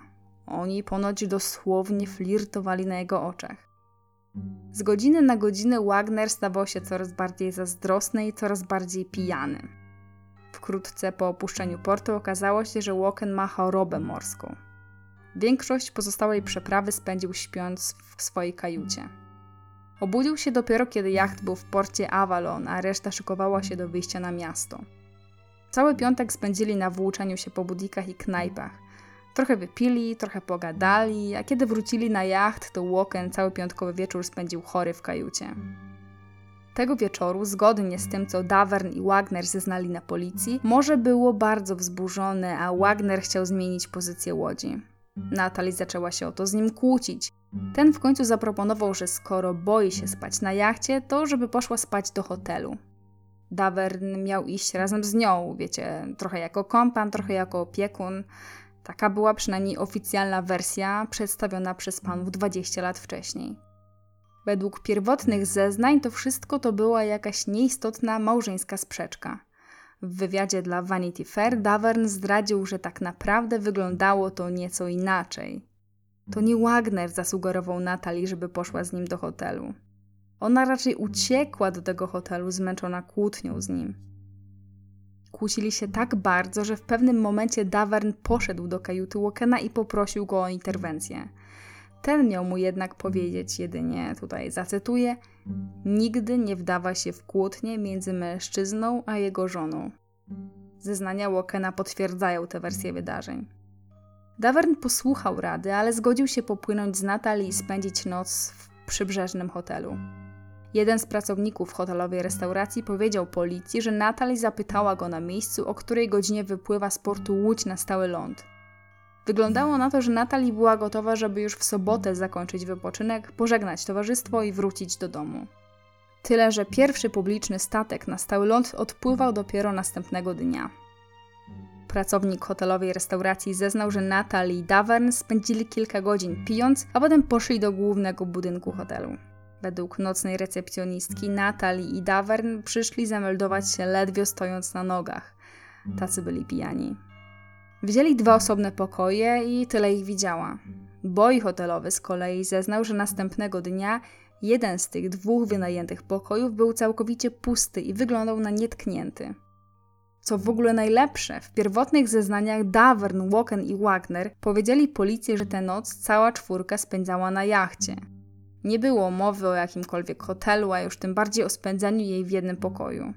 Po latach Davern wyjaśnił, że w pokoju po prostu wypili wino i poszli spać.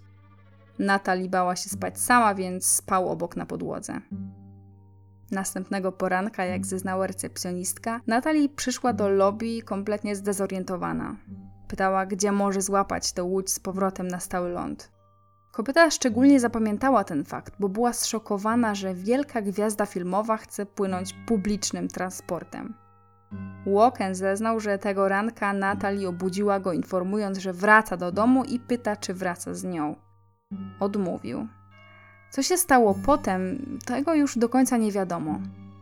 Davern zeznał, że kiedy Natalie wróciła na jacht po rzeczy, jej nastrój nagle całkowicie się zmienił. Słowem nie wspominała już o tym, że gdziekolwiek się wybiera. Po prostu jak gdyby nigdy nic została na jachcie. W sobotę jacht dopłynął do przesmyku Cove na drugi koniec wyspy. Około południa wszyscy poszli się zdrzemnąć, a po przebudzeniu Natalie i Walken wyszli na brzeg, pozostawiając Wagnerowi jedynie karteczkę z informacją, że są w restauracji. Kelnerka tej restauracji zeznała na policję, że przez kilka godzin Natalie i Walken pili tam tylko we dwoje, a po jakimś czasie dołączyli do nich Davern i Wagner. No i wtedy się zaczęło. Podczas kolacji cała 4 wypiła kilka butelek wina i 2 butelki szampana. Wszyscy byli już niemal całkiem pijani i bardzo, ale to bardzo głośni. W pewnym momencie, według kilku kelnerów, Natalie wstała z krzesła i teatralnie rozbiła kieliszek o podłogę. Wiecie, niby taki rosyjski zwyczaj. Kierownik restauracji zeznał, że zauważył spore napięcie pomiędzy Wagnerem a jego żoną. Miał wrażenie, że Wagner jest bardzo poirytowany zachowaniem Natalie. Po latach Davern przyznał dziennikarzowi Vanity Fair, że rzeczywiście Wagner był wkurzony. Dlaczego? To już pewnie nikogo nie zdziwi, bo Natalie i Walken nie przestawali flirtować. Chichotali, dotykali się, wszystko to podobno na oczach jej męża. Około 22 udali się w stronę pontonu, żeby dopłynąć nim z powrotem na jacht. Mężczyzna z biura patrolu portu zeznał policji, że późnym wieczorem zwrócił uwagę na głośną grupę ludzi, która wchodziła po rampie do pontonu. Opisał detektywom, że słyszał głośny krzyk zdenerwowanej, pijanej kobiety, która nie chciała na ten ponton wchodzić. Co się wydarzyło potem, różniło się już od tego, kto mówił i od tego, kiedy mówił. Pierwsze policyjne przesłuchanie Wagnera odbyło się następnego dnia o 9:45 rano. Trwało niecałe 6 minut. Powiedział tylko, że nagle po prostu zauważył, że jego żony nie ma na jachcie. Podczas drugiego przesłuchania, 4 dni później, powiedział, że pamięta jak Natalie poszła do łóżka, a Walken w tym samym czasie wyszedł na pokład. Kiedy wrócił do salonu, rozmawiali jeszcze chwilę, a po około 15 minutach zorientowali się, że Natalie zniknęła. Kiedy policja próbowała dopytać go o tę rzekomą kłótnię, powiedział, że rzeczywiście posprzeczał się z żoną tamtego wieczoru. Według niego poszło o to, że zaczęła pracować i jest z dala od dzieci. Zapytany przez policję o to potłuczone szkło, które śledczy znaleźli na jachcie, powiedział, że prawdopodobnie wzburzone morze zatrzęsło jachtem i rozbiło butelkę. Davern podczas swojego przesłuchania powiedział dokładnie to samo. Zeznał, że małżeństwo wdało się w dyskusję na temat dzieci. Do kłótni po chwili dołączył Walken, który poparł Natalie. Spierali się jeszcze przez jakiś czas, po czym Walken wyszedł się przewietrzyć, a Natalie poszła spać. Po 10-15 minutach Wagner poszedł do żony pocałować ją na dobranoc, ale wtedy zauważył, że zniknęła. Jednak 20 lat później wersja Daverna jest już inna. Mówi dziennikarzowi Vanity Fair, że po powrocie na jacht z kolacji flirt Natalie i Walkena nie ustępował.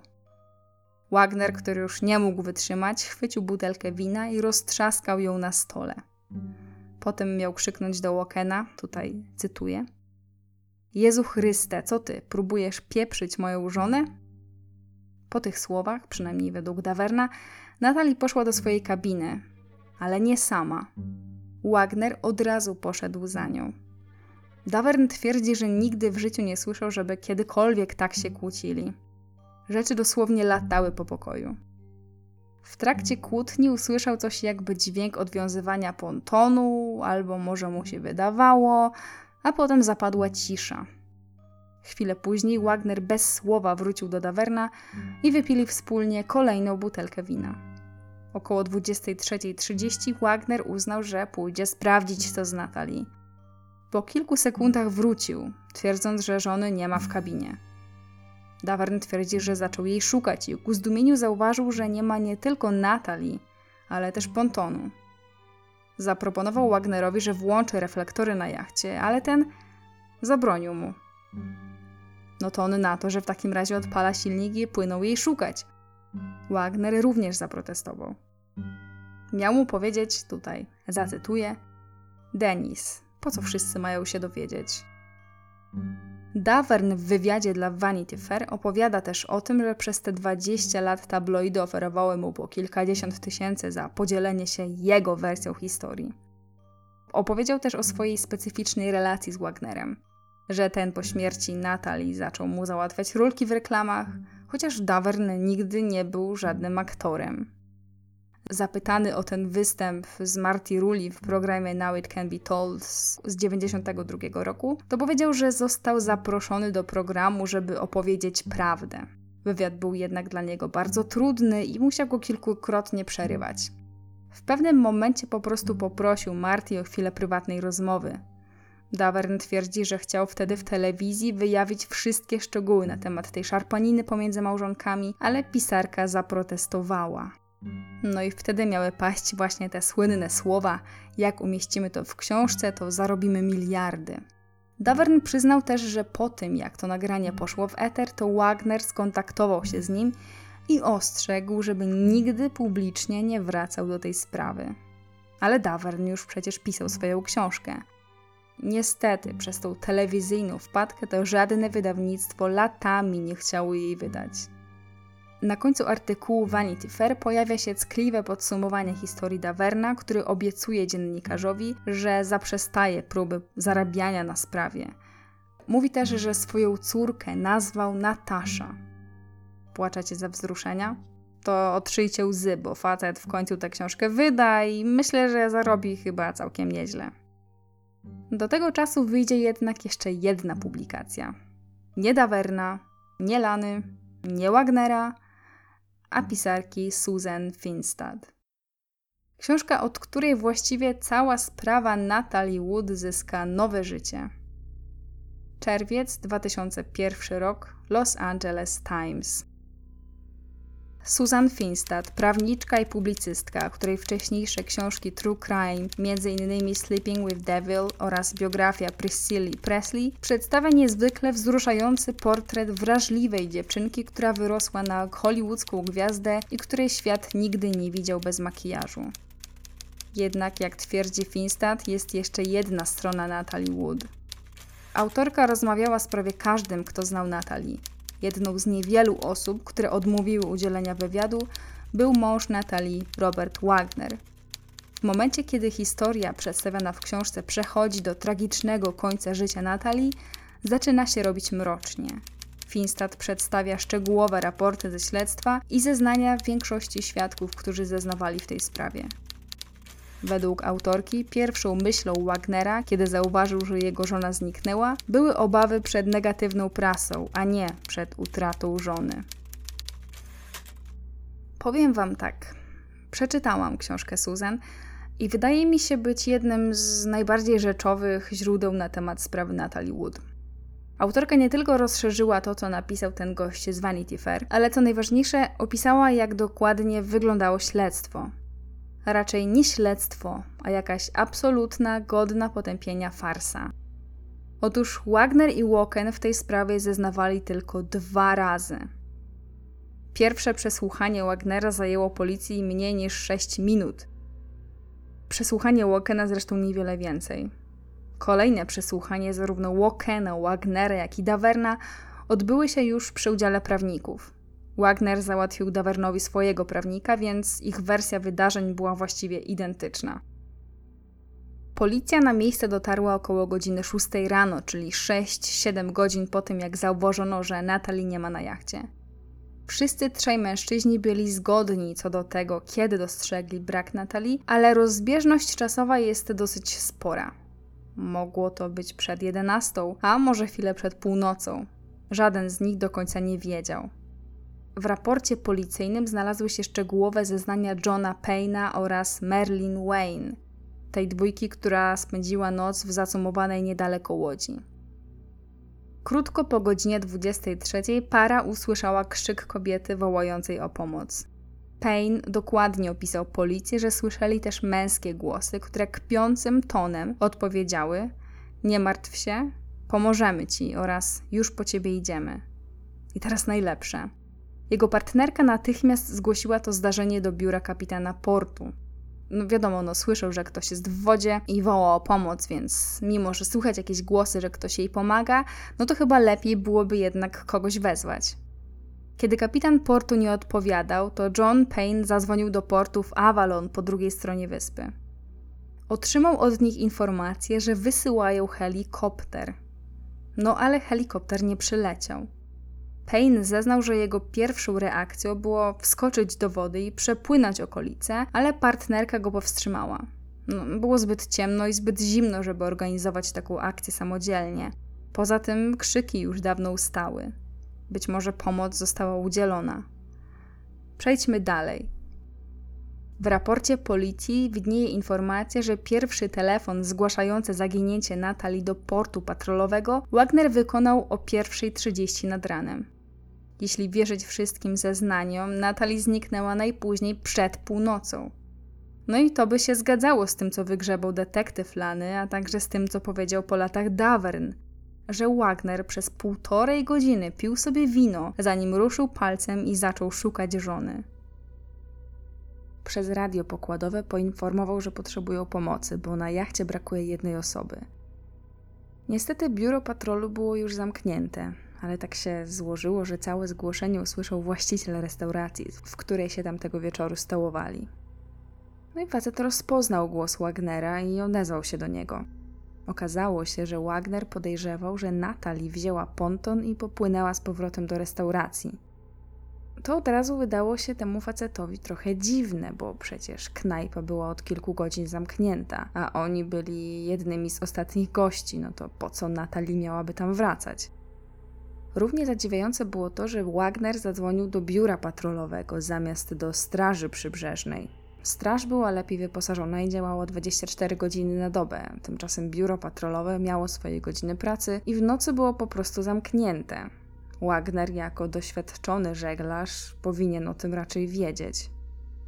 Najbardziej szokujące jest jednak chyba to, że kiedy restaurator chciał wezwać straż przybrzeżną, to Wagner powiedział, żeby nigdzie nie dzwonić. Wolał zrobić takie lokalne poszukiwanie, wiadomo, bez rozgłosu. Restaurator na szybko zwołał kilka osób do przeszukiwania terenu. Jeden z mężczyzn, który dołączył do akcji, zeznał na policji, że osobiście podrzucił wtedy Wagnera na brzeg, bo ten był podobno przekonany, że Natalie na pewno poszła do restauracji i błąka się gdzieś pod budynkiem. W żadnym momencie tej akcji poszukiwawczej Wagner nie wspomniał o tym, że Natalie fatalnie pływa, albo o tym, że boi się wody. O 2:30, kiedy te oddolne poszukiwania nie przynosiły żadnych rezultatów, restaurator zdał sobie sprawę, że przecież muszą to zgłosić. Postanowili... Nie postanowili wzywać straży przybrzeżnej. Zgodnie z prośbą Wagnera obudzili kapitana miejscowego portu. Kapitan zeznał później policji, że kiedy przybył do Splendoru, żeby pogadać z Wagnerem, to ten i Davern byli tak pijani, że ledwo byli w stanie sklecić zdanie. No i oczywiście co? No niczego nie widzieli. Nie potrafili nawet opisać, w co Natalie była ubrana, ile paliwa było w pontonie, ani nawet jak ten ponton wyglądał. Powtarzali tylko cały czas tę wspólną wersję, że po prostu nagle zauważyli, że nie ma ani pontonu, ani Natalie. Wagner poprosił kapitana, żeby nie wzywał straży przybrzeżnej. Powód? Uniknięcie rozgłosu. Kapitan więc się zgodził i zorganizował kilka dodatkowych łodzi do przeszukiwania okolicy, a także patrol lądowy do przeszukiwania wyspy. Musiały minąć kolejne godziny, żeby ktoś w końcu poszedł po rozum do głowy i w końcu zadzwonił do straży przybrzeżnej. Pierwsze wezwanie do ratownika ze straży, żeby rozpocząć poszukiwania, miało miejsce o 5:15 rano. O 5:00, 5 albo 6 godzin później. Straż z kolei od razu wezwała nurków i poinformowała o sprawie departament szeryfa. Po przeczytaniu zeznań Wagnera widać czarno na białym, że Wagner ani razu nie został zapytany przez policję o to, dlaczego Natalie wypadła za burtę. Nie został zapytany, dlaczego nie wezwał straży przybrzeżnej. Nie został zapytany o to, co robił przed 1:30. Co ciekawe, w zeznaniach tego restauratora znajduje się jedno takie dosyć paraliżujące zdanie. Byliśmy pewni, że to Wagner zabił Natalie. Autorka książki ujawnia też dosyć szokującą historię tej dwójki, która krzyczała krzyk kobiety. Para latami nie wypowiadała się na ten temat, bo była zszokowana tym, że ich zeznania nigdy nie zostały wzięte pod uwagę w śledztwie. Tutaj pozwólcie, że zacytuję tę panią. Nikt nie chciał znać faktów. To było coś w stylu sprawy O.J. Simpsona. Mamy celebrytę, więc nie ma żadnego dochodzenia. Nigdy nie zadali mi choćby jednego pytania. Autorka ujawnia też jeszcze jedną informację. Pisze, że koroner Noguchi po otrzymaniu wyników sekcji zwłok chciał zrobić jeszcze jedną sekcję, tak zwaną sekcję psychologiczną. Tę samą technikę wykorzystał już chociażby podczas oceny śmierci Marilyn Monroe. Wysłał wtedy swojego psychologa do przeprowadzenia setki poufnych wywiadów z jej bliskimi, które miałyby im pomóc stworzyć taki profil psychologiczny denatki na moment jej śmierci. Wiecie, żeby ustalić, czy na przykład mogło dojść do samobójstwa itd. Niestety koroner miał ogromne problemy z zainicjowaniem takiej sekcji w sprawie Natalie. Dlaczego? Dlatego, że Wagner i jego rodzina po prostu nie chcieli współpracować. Sabotowali właściwie każdy jego ruch, który nie potwierdzałby ich wersji. Chwilę potem koroner został zmuszony do zamknięcia śledztwa, potem go zawiesili, a potem całkiem usunęli z urzędu. Noguchi twierdzi, że do zamknięcia śledztwa w dużej mierze przyczynił się Frank Sinatra. Sinatra był wielkim przyjacielem Wagnera i sam napisał list do Rady Organów Nadzoru, w którym skarżył się na ujawnienie przez Noguchiego informacji o kłótni i domagał się jego usunięcia. No i jak wiemy, dokładnie tak się stało. Sprawę Natalie zamknięto dosłownie 2 dni po skardze Sinatry. Autorka książki zebrała setki wypowiedzi przyjaciół Natalie, w tym jej siostry Lany. Łącznie przemaglowała około 400 osób. Większość, bo oczywiście nie rozmawiała ze wszystkimi, ale większość, z którymi rozmawiała, twierdziła, że Natalie nigdy nie odwiązałaby pontonu sama, a tym bardziej w kapciach czy skarpetkach i w środku zimnej nocy. Co więcej, doszedł jeszcze jeden fakt. Pamiętacie Paula Millera, tego konsultanta koronera do spraw wypadków oceanicznych? Tego, którego Noguchi wysłał na miejsce, żeby zbadać jacht i ponton? Facet twierdzi, że zbadał ponton Wagnerów i przeanalizował jego izolację akustyczną. Po latach przyznaje jednak, że doszło do krytycznego błędu w raporcie koronera. Teraz z kolei uważa, że gdyby nadmuchiwany ponton tamtej nocy zderzał się z jachtem, tak jak twierdzi Wagner, to jego hałas byłby zupełnie niesłyszalny z kabiny Natalie. Tym samym wersja Wagnera trochę przestała się trzymać kupy, bo jeśli Natalie nie słyszała pontonu, to nie poszła wzmacniać wiązania, logiczne. Swoją książkę autorka kończy smutną konkluzją, sugerując, że w sprawie Natalii nigdy właściwie nie było żadnego śledztwa. Gdyby rzeczywiście takowe istniało, a przynajmniej gdyby wszystkie dowody były brane pod uwagę, no to z pewnością nikt nie zbagatelizowałby zeznań tych wszystkich świadków. Z pewnością ktoś zainteresowałby się choćby faktem, jak późno Wagner wezwał pomoc. Pozwólcie, że zacytuję tutaj fragment książki. Kiedy przeprowadzałam wywiad z detektywem Rasure, byłam oszołomiona jego niekompetencją. Wydawał się nieświadomy swoich niedociągnięć w śledztwie lub prawie całkowitego braku wiedzy na temat faktów. O swoim pierwszym przesłuchaniu Roberta Wagnera mówił mi tak. Pamiętam to bardzo dobrze, wiesz, facet był słynną gwiazdą filmową, a tu nagle przychodzę do niego taki ja, taki nikt. Chciałem podejść do sprawy delikatnie, pokazać, że nie jestem tam jako detektyw. Po prostu zwróciłem się do niego słowami: opowiedz mi, co się stało. Po 5 minutach Wagner przerwał rozmowę, a ja odpowiedziałem mu: okej, mam już wszystko, czego potrzebowałem. Rasure'owi najwyraźniej nie przyszło do głowy zapytać Wagnera, ostatnią osobę, która widziała Natalie żywą, o to jak, kiedy, gdzie i dlaczego opuściła jacht. Książka Finstad wstrząsnęła nie tylko zwykłymi ludźmi, ale też całym Hollywood. Wiecie, Wagnera do tej pory większość uważała za ofiarę, a tutaj okazuje się nagle, że nie dość, że facet miał najwyraźniej sporo do ukrycia, to jeszcze, jak dobitnie podkreślała to książka, a za nią wszystkie media, odmówił porozmawiania z autorką. No, mi się wydaje, że gdybym była absolutnie czysta, to chciałabym, żeby w książce znalazła się moja wersja wydarzeń. Ba, tym bardziej, że książka miała przecież w założeniu odnaleźć rozwiązanie zagadki. A tu nic. Wagner milczał jak grób. To znaczy, no może nie do końca milczał, bo miesiąc później pojawił się w programie Larry King Live i jeden jedyny raz skomentował publikację Finstad. Nie czytałem tej książki. Ta kobieta nie zwróciła się w sprawie wywiadu ani do mnie, ani do żadnego z moich przedstawicieli. Sfabrykowała wszystkie rzeczy i najlepsze jest to, że absolutnie nic nie mogę z tym zrobić. Tylko wiecie, skąd wiedział, że wszystko sfabrykowała, skoro nie czytał książki? Przez kolejne lata ludzie wypluwali kolejne pozycje. Wyszła biografia Wagnera, w której nie mówi absolutnie nic nowego. Wyszła biografia Walkena, w której nie mówi absolutnie nic nowego. Wyszła biografia Natalie Wood autorstwa Gavina Lamberta, która, jak się później okazało, została w całości sfinansowana przez Wagnera. Również nie wniosła absolutnie nic nowego do sprawy. No, może poza tym, że Noguchi był oszustem, Suzanne Finstad kłamała, a Lana Wood jest wariatką i nie można jej wierzyć. No i w 2009 roku stało się to, na co wszyscy czekali.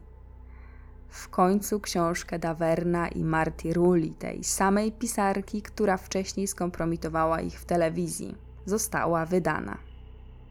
Tyle, że właściwie to poza rozwleczoną opowieścią o tym, jak Marti Rulli poznała Daverna i jak przez te wiele lat walczyli o napisanie, a potem wydanie książki, to w sumie nie dowiedzieliśmy się nic nowego.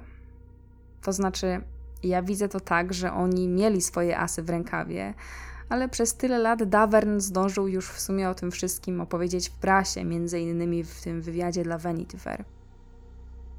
Nie było w tej książce żadnej jakiejś przełomowej informacji, o której nie napisałaby już Finstad. No a przez to, że nie było nic nowego, to trudno było tę książkę wypromować. Pierwsze wydanie przeszło bez większego echa. Drugie wydanie książki wyszło 2 lata później. Jednak tym razem poza kilkoma nowymi wywiadami to pojawiła się nowa rzecz. W środku książki Marti Rulli zamieściła oficjalną petycję podpisaną przez prawie 1000 osób i zgłoszoną do szeryfa policji. Petycję z prośbą o wznowienie śledztwa z powodu nowych informacji w sprawie. Żeby wypromować książkę, Dennis Davern zaczął udzielać wywiadów w telewizji. Najgłośniejszym jest wywiad dla telewizji CBS, w którym powiedział, że on i Wagner dokładnie dogadali się co do tego, jaka będzie ich wspólna wersja wydarzeń i co będą zeznawać na policji. Czyli przyznał się, że po prostu policję okłamał. W tym wywiadzie Davern po raz pierwszy publicznie uznał Wagnera za odpowiedzialnego śmierci Natalii. Dlaczego jednak przez tyle lat milczał? On tłumaczył to tak. W tamtym czasie moje życie było po prostu totalnie szalone. Nie byłem w stanie nawet myśleć trzeźwo.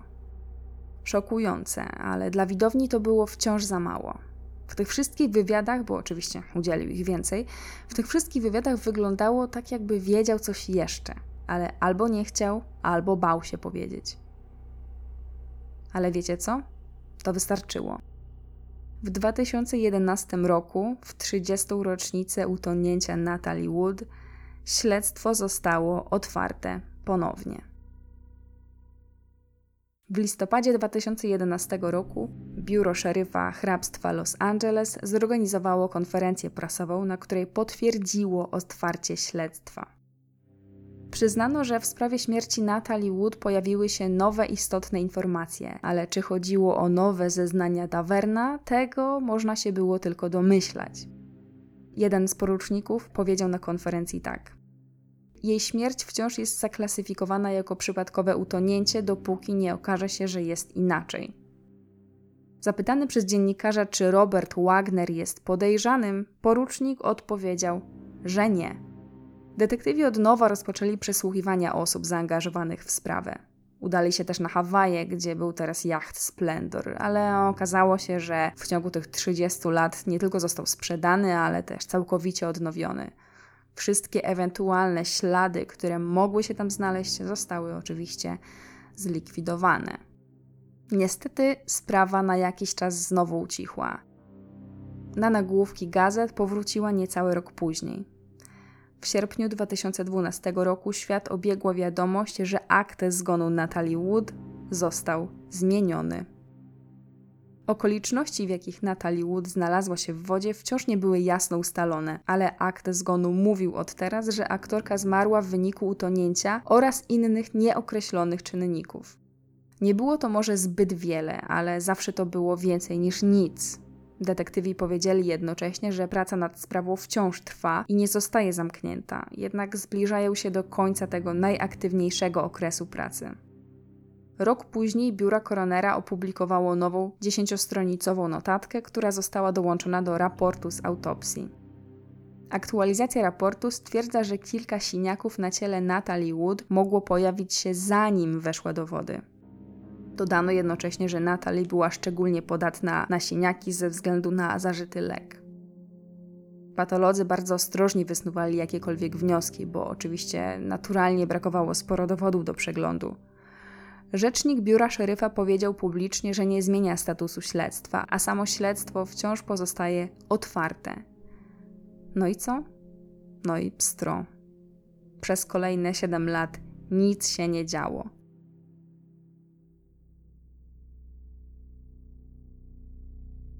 I tutaj przechodzimy płynnie do informacji, które pojawiły się niecałe 3 lata temu. Jak więc sami widzicie, sprawa Natalie Wood naprawdę jest cały czas żywa i świeża. W lutym 2018 roku telewizja CBS wyemitowała specjalny raport 49 Hours autorstwa Erin Moriarty, w całości poświęcony śmierci Natalie Wood. Posłuchajcie, co 3 lata temu miał do powiedzenia Davern. Wierzę, że Robert Wagner był z nią aż do momentu, w którym wpadła do wody. Po 7 latach od czasu otwarcia śledztwa na nowo po raz pierwszy wypowiedzieli się detektywi. Ralph Fernandez, który zajmuje się sprawą od 2012 roku, przyznał w wywiadzie, że to, że wersja Wagnera tak często się zmieniała, jest dla nich czerwoną flagą. Fernandez dodał też, że sprawa została otworzona na nowo nie tylko ze względu na zeznania Daverna, ale również ze względu, uwaga, na zeznania 2 nowych, całkowicie niezależnych od siebie świadków. 2 osoby zeznały po latach, że słyszały, a jedna z nich widziała, jak tamtej nocy Natalie i Wagner kłócą się na pokładzie statku. Najlepsze w tym wszystkim jest to, że Wagner odmówił rozmowy z policją i od czasu otworzenia śledztwa na nowo nigdy nie zamienił z nimi ani słowa. Detektywi przywołali też raport z autopsji wraz z tą nową notatką. Tą, która wskazywała na to, że Natalie była posiniaczona zanim wpadła do wody. Fernandez powiedział wprost, tutaj cytuję, że Natalie wyglądała jak ofiara napaści. Dziennikarka zapytała go, czy uważa, że Natalie Wood została zamordowana. On odpowiedział: myślę, że sprawa jest na tyle podejrzana, żeby sądzić, że coś tam się wydarzyło. Spytany o to, czy uważa, że Wagner wie coś więcej niż to, co powiedział w 1981, Fernandez mówi jasno, że tak, właśnie tak uważa. Co prawda o Wagnerze nie mówi jako o podejrzanym, bo nie ma żadnych konkretnych dowodów, ale publicznie policja mówi o nim jako person of interest, co myślę, że można przetłumaczyć na coś w rodzaju osobę w kręgu podejrzeń. W tym samym roku Davern, Lana Wood i pisarka Marti Rulli pojawili się razem w popularnym talk show Dr. Phil. Wiecie, co powiedział w tym wywiadzie Davern? Że uważa, że kiedy Natalie wpadała do wody, już nie żyła. Po pierwsze dlatego, że była nieprzytomna, a po drugie dlatego, że w jej płucach nie było wody. To akurat jest nie do końca prawda, bo w jej płucach była woda. W każdym razie Davern mówi tak. Natalie została uderzona przez Wagnera podczas kłótni, a potem wrzucona do wody. Dalej wywiad wygląda tak. So you believe when you were standing on the back of that boat and he said don't turn on that searchlight, you were talking to a murderer? Exactly. You believe Robert Wagner murdered Natalie Wood? I really do. Czy uważasz, że w momencie, w którym stałeś na tyle jachtu i on mówił, żeby nie włączać reflektorów, rozmawiałeś z mordercą? Dokładnie. Uważasz, że Robert Wagner zabił Natalie Wood? Tak. Również w 2018 roku powstał też 12-częściowy podcast na temat Natalie. Goszczą w nim m.in. właśnie Davern i Lana, ale też policjanci, którzy zajmują się aktualnie sprawą. Lana ujawnia w podcaście szokującą historię z nastoletnich czasów Natalie. Otóż okazuje się, że Natalie została wykorzystana seksualnie. Nie określę tego dobitniej, bo boję się, że YouTube mnie zablokuje, ale zapewne domyślacie się, o co chodzi. Mówi, że została wykorzystana przez potężną postać Hollywood. Lana opowiedziała, że sytuacja miała miejsce w drogim hotelu podczas rzekomego wywiadu, a cała sprawa była bardzo brutalna i trwała ponoć godzinami. Oczywiście sama ta historia nie była jakąś nowością, bo plotki na ten temat powstawały od lat, ale po raz pierwszy potwierdził je ktoś z tak bliskiej rodziny Natalie. Kim była ta potężna postać Hollywood? Na to dowodów nie ma. Najpopularniejsza teoria wskazuje na zmarłego na początku zeszłego roku Kirka Douglasa, ojca Michaela Douglasa. Jak było naprawdę, tego się zapewne nie dowiemy. Lana w podcaście rzuca też więcej światła na związek Natalie z Wagnerem. Twierdzi, że wcale nie było im razem tak dobrze, jak on to opisywał, a jej siostra była gotowa zostawić męża po raz drugi. I ponownie, jak było naprawdę, tego być może nigdy się nie dowiemy. Myślicie, że to koniec? Nie, moi drodzy. W 2020 roku do księgarni trafiło bowiem drugie wydanie książki Suzanne Finstad. Autorka zawarła w niej wszystko, czego dowiedziała się przez 20 lat od czasu pierwszego wydania książki. Oczywiście, jeśli macie możliwość kupienia tej książki i przeczytania, niestety nie została wydrukowana w języku polskim, no to zdecydowanie zachęcam. Bo według mnie to aktualnie ta książka jest chyba najbardziej rzetelnym opisem całej sprawy. Oto, oczywiście w wielkim skrócie, czego nowego się dowiedziała. A dowiedziała się naprawdę szalenie ciekawych rzeczy. Zacznijmy od początku i jednej z najdziwniejszych informacji, jakie się tam znalazły. Otóż Suzanne Finstad znalazło potwierdzenie na to, że od lat 60. do wczesnych lat 80. Natalie spisywała pamiętnik, który miał posłużyć jako materiał do jej biografii. Okazało się, że małżeństwo z Wagnerem, zarówno to pierwsze, jak i to drugie, nie było tak słodko-cukierkowe. W swoich pamiętnikach Natalie szeroko opisywała, dlaczego rozwiodła się z Wagnerem za pierwszym razem. I wcale nie chodziło o żaden romans z Warrenem Beatty. W ogóle nie chodziło o żaden jej romans. W dużej mierze chodziło o romans Wagnera. W pamiętniku nie było zbyt wielu szczegółów. Natalie raczej skupiała się na swoich uczuciach niż na tym, kto, z kim, jak i dlaczego. Ale kiedy pisarka porozmawiała z przyjaciółką Natalie, Mary Ann Brooks, prawda wyszła na jaw. Otóż Wagner miał romans ze swoim kamerdynerem. To nie była jakaś wielka nowość, bo od wielu lat plotkowało się czasem w Hollywood, że Wagner był biseksualny, ale podobno Natalie pewnego razu przyłapała swojego męża z owym kamerdynerem w łóżku i zrobiła mu wielką awanturę. Ta sytuacja miała podobno miejsce w czerwcu 1961 roku, w tym samym roku i miesiącu, w którym Natalie przedawkowała środki nasenne. W swojej biografii Wagner oczywiście, jak nie trudno się domyślić, nie wspomina ani słowa o swoim romansie. Zamiast tego znaczną część winy rozpadu jego małżeństwa zrzuca na Warrena. O czerwcu 1961 roku Wagner napisał tak. Wtedy pojawił się Warren.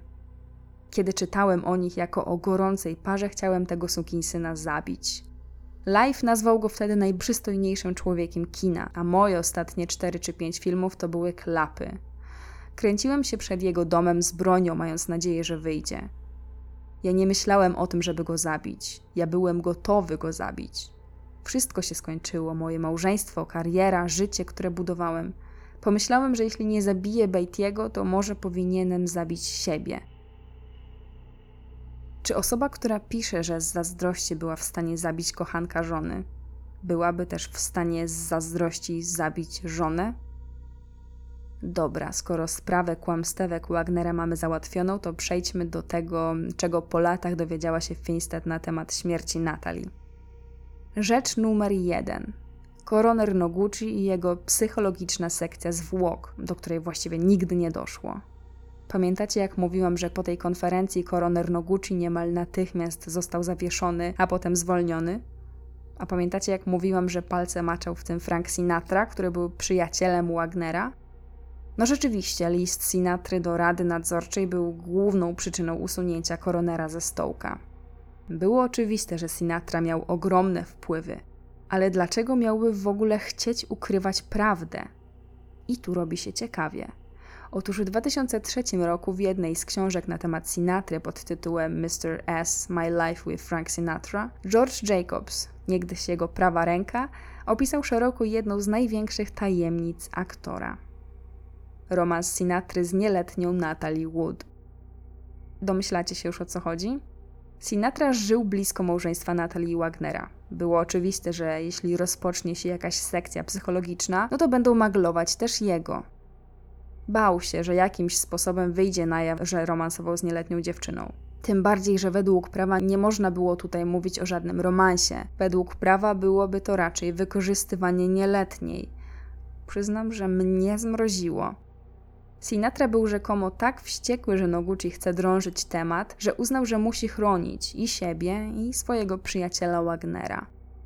Zaczął więc naciskać na radę, żeby zwolniła Noguchiego, dostarczając im kolejnych świadków na to, czego to koroner podobno nie dopuszczał się w pracy. Czy artykuły z Los Angeles Times demaskujące koronera były opłacone? Tego się pewnie nie dowiemy, chociaż to bardzo ciekawe. Wiemy na pewno, że do sekcji psychologicznej nigdy nie doszło, a Noguchiego, który jęczał, że to wszystko to wina Sinatry, uznano za wariata, który szuka kolejnej okazji do zabłyśnięcia przed kamerami. No bo taki wizerunek konsekwentnie budował od lat. Dobra, lećmy dalej. Kolejna rzecz, której przez te 20 lat dowiedziała się Finstad, to istnienie tak zwanej murder book. Nie wiem, czy to jest przetłumaczalne na polski. Książka morderstwa. Jeśli ktoś zna prawidłową wersję, to niech mi da znać. W każdym razie to był zbiór wszystkich akt śledztwa w sprawie morderstwa. Ze zdjęciami, szkicami z miejsca zbrodni, raportami z sekcji zwłok, zeznaniami świadków itd. Wszystko, co dotyczyło morderstwa. No i taka książka istniała w sprawie Natalie Wood. Oczywiście pisarka do niej dotarła. To, co jako pierwsze rzuciło się jej w oczy, było często powtarzane słowo pozorne.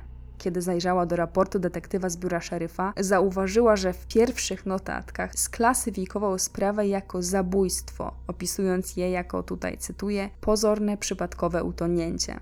W materiałach znalazły się też zdjęcia z miejsc zbrodni, do tej pory nigdzie nie opublikowane. Zbliżenia śmietników z pustymi butelkami po alkoholu, zbliżenie na roztrzaskaną butelkę, zdjęcie kabiny Natalie z ubraniami porozrzucanymi po całej podłodze. Krótko mówiąc, całe miejsce było jednym wielkim chaosem. Chaosem, o którym nigdy nikt nie pisnął słowa. Najbardziej szokujące było to, że detektyw Rasure wydał własną opinię, wnosząc o zakończenie śledztwa 1 grudnia. 1 grudnia, czyli dzień po znalezieniu ciała i po odbyciu jedynie 6-minutowej rozmowy z Wagnerem. Po 6 minutach, w których nie zapytał absolutnie o nic, detektyw zawnioskował o zamknięcie śledztwa. Lećmy dalej, bo się wzburzyłam. Trzymajcie się mocno. Autorka ujawniła, że Lana Wood powiedziała jej, że w 1992 roku otrzymała telefon od Dennisa Daverna. Przypominam tylko, że to był ten sam rok, w którym nagrano jego kompromitującą rozmowę z Marti Rulli. Swój telefon zaczął od wyznania, że nie jest w stanie dłużej trzymać tego w sekrecie i po prostu musi powiedzieć prawdę Lanie. Wiecie, co jej powiedział? Że nie tylko słyszał kłótnię Natalii Wagnera w kabinie, ale też widział, jak kontynuują ją na tylnym pokładzie. Szarpanina była tak ostra, że w pewnym momencie Davern na własne oczy zobaczył, jak Natalie wypada za burtę. Tak, przyznał się, że widział moment, w którym Wagner wypycha Natalie za burtę. Dalej było jeszcze gorzej.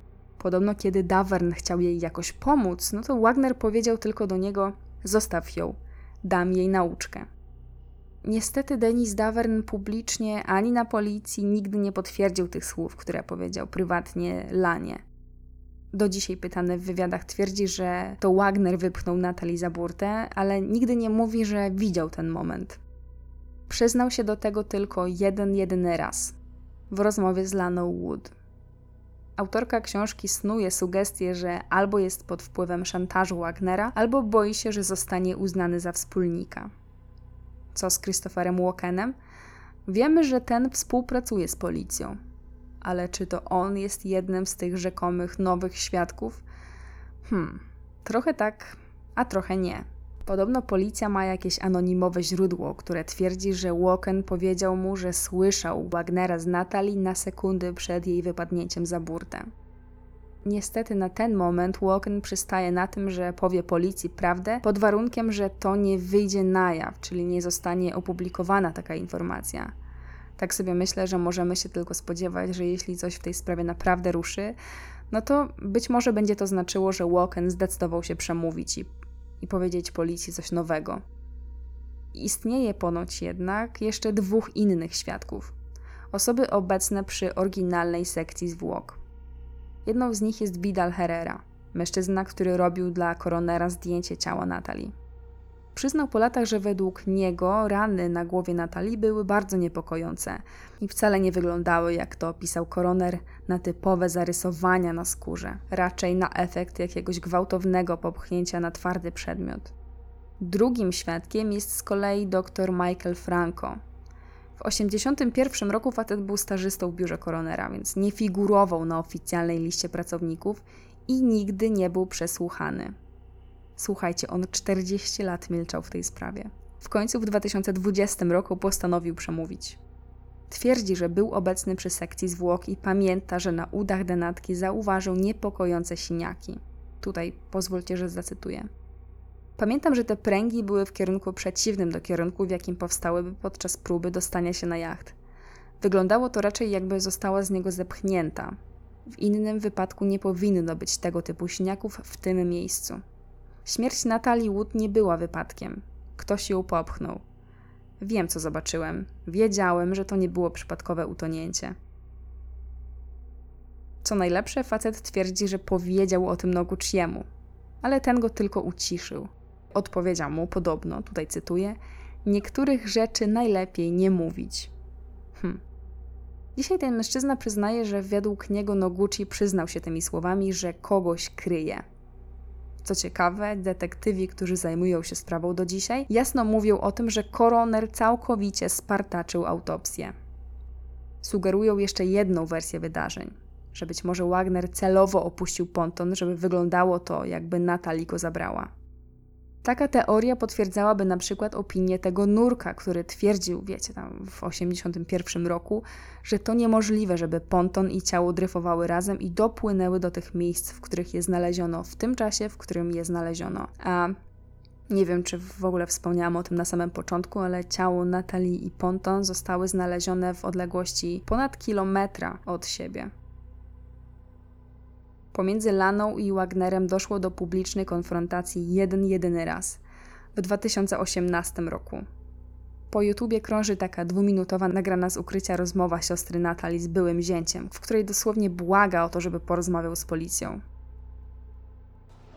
RJ, I just wanted to ask you one thing. I'm really sorry. I know the pain that you're going through and that I'm going through. You know, I know this has not been any easier for you. I know that. But everybody is going to drive me absolutely insane.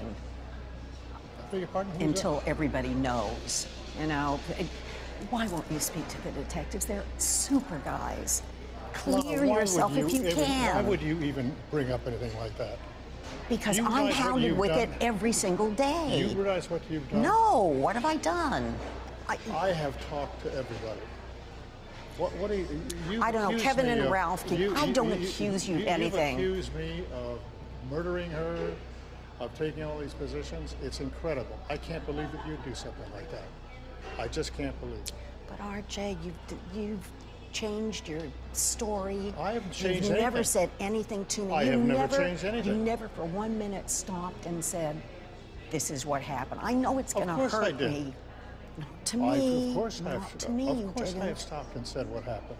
No, RJ, you really didn't. Everybody was on top of that. Look at all these people around. Oh, Jesus Christ, no. I can't. Wagner odpowiada, oczywiście w skrócie. Rozmawiałem już ze wszystkimi. Nie wierzę, że mnie oskarżasz, że to zrobiłem. Podlinkuję oczywiście tę rozmowę w źródłach. Na ten moment sprawa wygląda tak, że nie można tak po prostu zmusić Wagnera do rozmawiania z policją. Wydział Szeryfa Hrabstwa Los Angeles chciałby dokonać aresztowania, ale nie ma wystarczających dowodów. To prokuratura musiałaby go zaciągnąć przed sąd i to prokuratura najpierw musiałaby uznać, że sprawa ma rzeczywiście szansę na rozwiązanie. Dotychczasowe dowody jednak nie wystarczają. Dobrze byłoby mieć zeznania Daverna, albo Walkena, albo kogokolwiek innego, które potwierdzałyby, że widzieli moment, kiedy Natalie wypada za burtę. A co na to Wagner? Wagner oczywiście milczy, bez podawania jakiegokolwiek powodu. No a to oczywiście sprawia, że dodatkowo jeszcze bardziej wydaje się wszystkim podejrzany. Z policją ostatni raz rozmawiał w 1981 roku. No dobra, może nie do końca milczy. I na koniec muszę Wam wspomnieć o rzeczy, która mnie osobiście doprowadziła do okropnej frustracji. W zeszłym roku, w dokładnie tym samym roku, co wyszło drugie wydanie książki Finstad, swoją premierę miał film dokumentalny pod tytułem Natalie Wood – Pociecha w tym, co było. Jeśli ktoś z Was jest zainteresowany i ma dostęp do HBO Go, to cały ten dokument możecie sobie tam obejrzeć, również w polskiej wersji aplikacji. Ten dokument to historia Natalie opowiedziana z perspektywy jej córki, Nataszy Gregson-Wagner, czyli córki Natalie i Gregsona. Natasza, która jest swoją drogą producentką dokumentu, zebrała wielu przyjaciół, w tym Roberta Redforda, byłą żonę Franka Sinatry Mię Farrow oraz Davida Nivena i wszyscy po kolei opowiadają o tym, jaka była jej matka. Natasza miała 11 lat, kiedy jej matka utonęła, a po śmierci była wychowywana przez Wagnera i jego nową żonę. Co ciekawe, poszła w ślady matki i dzisiaj jest aktorką.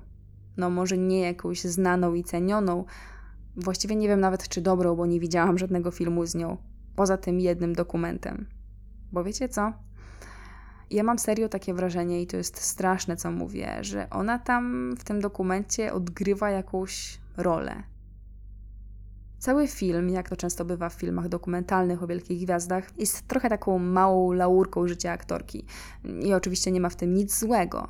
Poza tym, że nagle w pewnym momencie jedną z osób, które dochodzą do głosu, jest Robert Wagner. Ja stępiałam, jak go zobaczyłam. Facet odmawiał praktycznie wszystkim biografom, odmawiał telewizjom, nie zgadzał się na wywiady, nie zgadzał się nawet złożyć nowych zeznań przed policją. A tu nagle przychodzi sobie opowiadać swoją historię utonięcia Natalii. Możecie mi spokojnie zarzucić, że jestem nieobiektywna. No, nie jestem absolutnie obiektywna, bo po prostu nie dowierzam, że oni tak po prostu omijają te wszystkie spekulacje, o których ludzie trąbią od tylu lat. W dokumencie, który jest zrobiony na zasadzie rozmowy z córką, Wagner opowiada o tym, co się działo przez te 40 lat z perspektywy ofiary. W pewnym momencie dochodzi do kluczowego pytania, czyli co sądzi, a raczej pytanie jest zadane w ogóle jako co sądzimy o ponownym otwarciu sprawy. Niestety córka nie daje mu nawet dojść do słowa, bo od razu sama odpowiada na własne pytanie. Mówi, że ponowne otwarcie sprawy przez policję to wyłącznie próba rozpętana burzy w mediach. Wagner odpowiada tak. Dla mnie to oczywiste. Dziś mogą opublikować sobie wszystko. Straż Przybrzeżna, drogówka, policja. Przecież wszyscy byli na miejscu za pierwszym razem. Jaka jest jego wersja na 2020 rok? Poprawianie cumy pontonu po pijaku.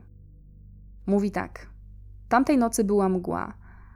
Prawdopodobnie mama poślizgnęła się, uderzyła w głowę i stoczyła się do wody. Kiedy chodzi o sławne osoby, ludzie zawsze snują domysły, ale nie do tego stopnia. Tutaj media zaczęły sterować śledztwem. Dalej córka pyta. Jak się czujesz, kiedy mówią, że jesteś w kręgu podejrzeń? Wagner odpowiada. Nie przywiązuję do tego wagi. Nie przedefiniują mnie. Wiem, kim jestem. Natasza odpowiada. Dla mnie to ważne, tatusiu, żeby ludzie widzieli cię takim, jakim ja wiem, że jesteś. Wkurza mnie, że ktoś mógłby cię podejrzewać o przyczynienie się do jej śmierci. Oddałbyś życie za mamę. Wiecie, żeby było jasne. Absolutnie nie chcę tutaj potępiać, czy w ogóle krytykować córki Natalii.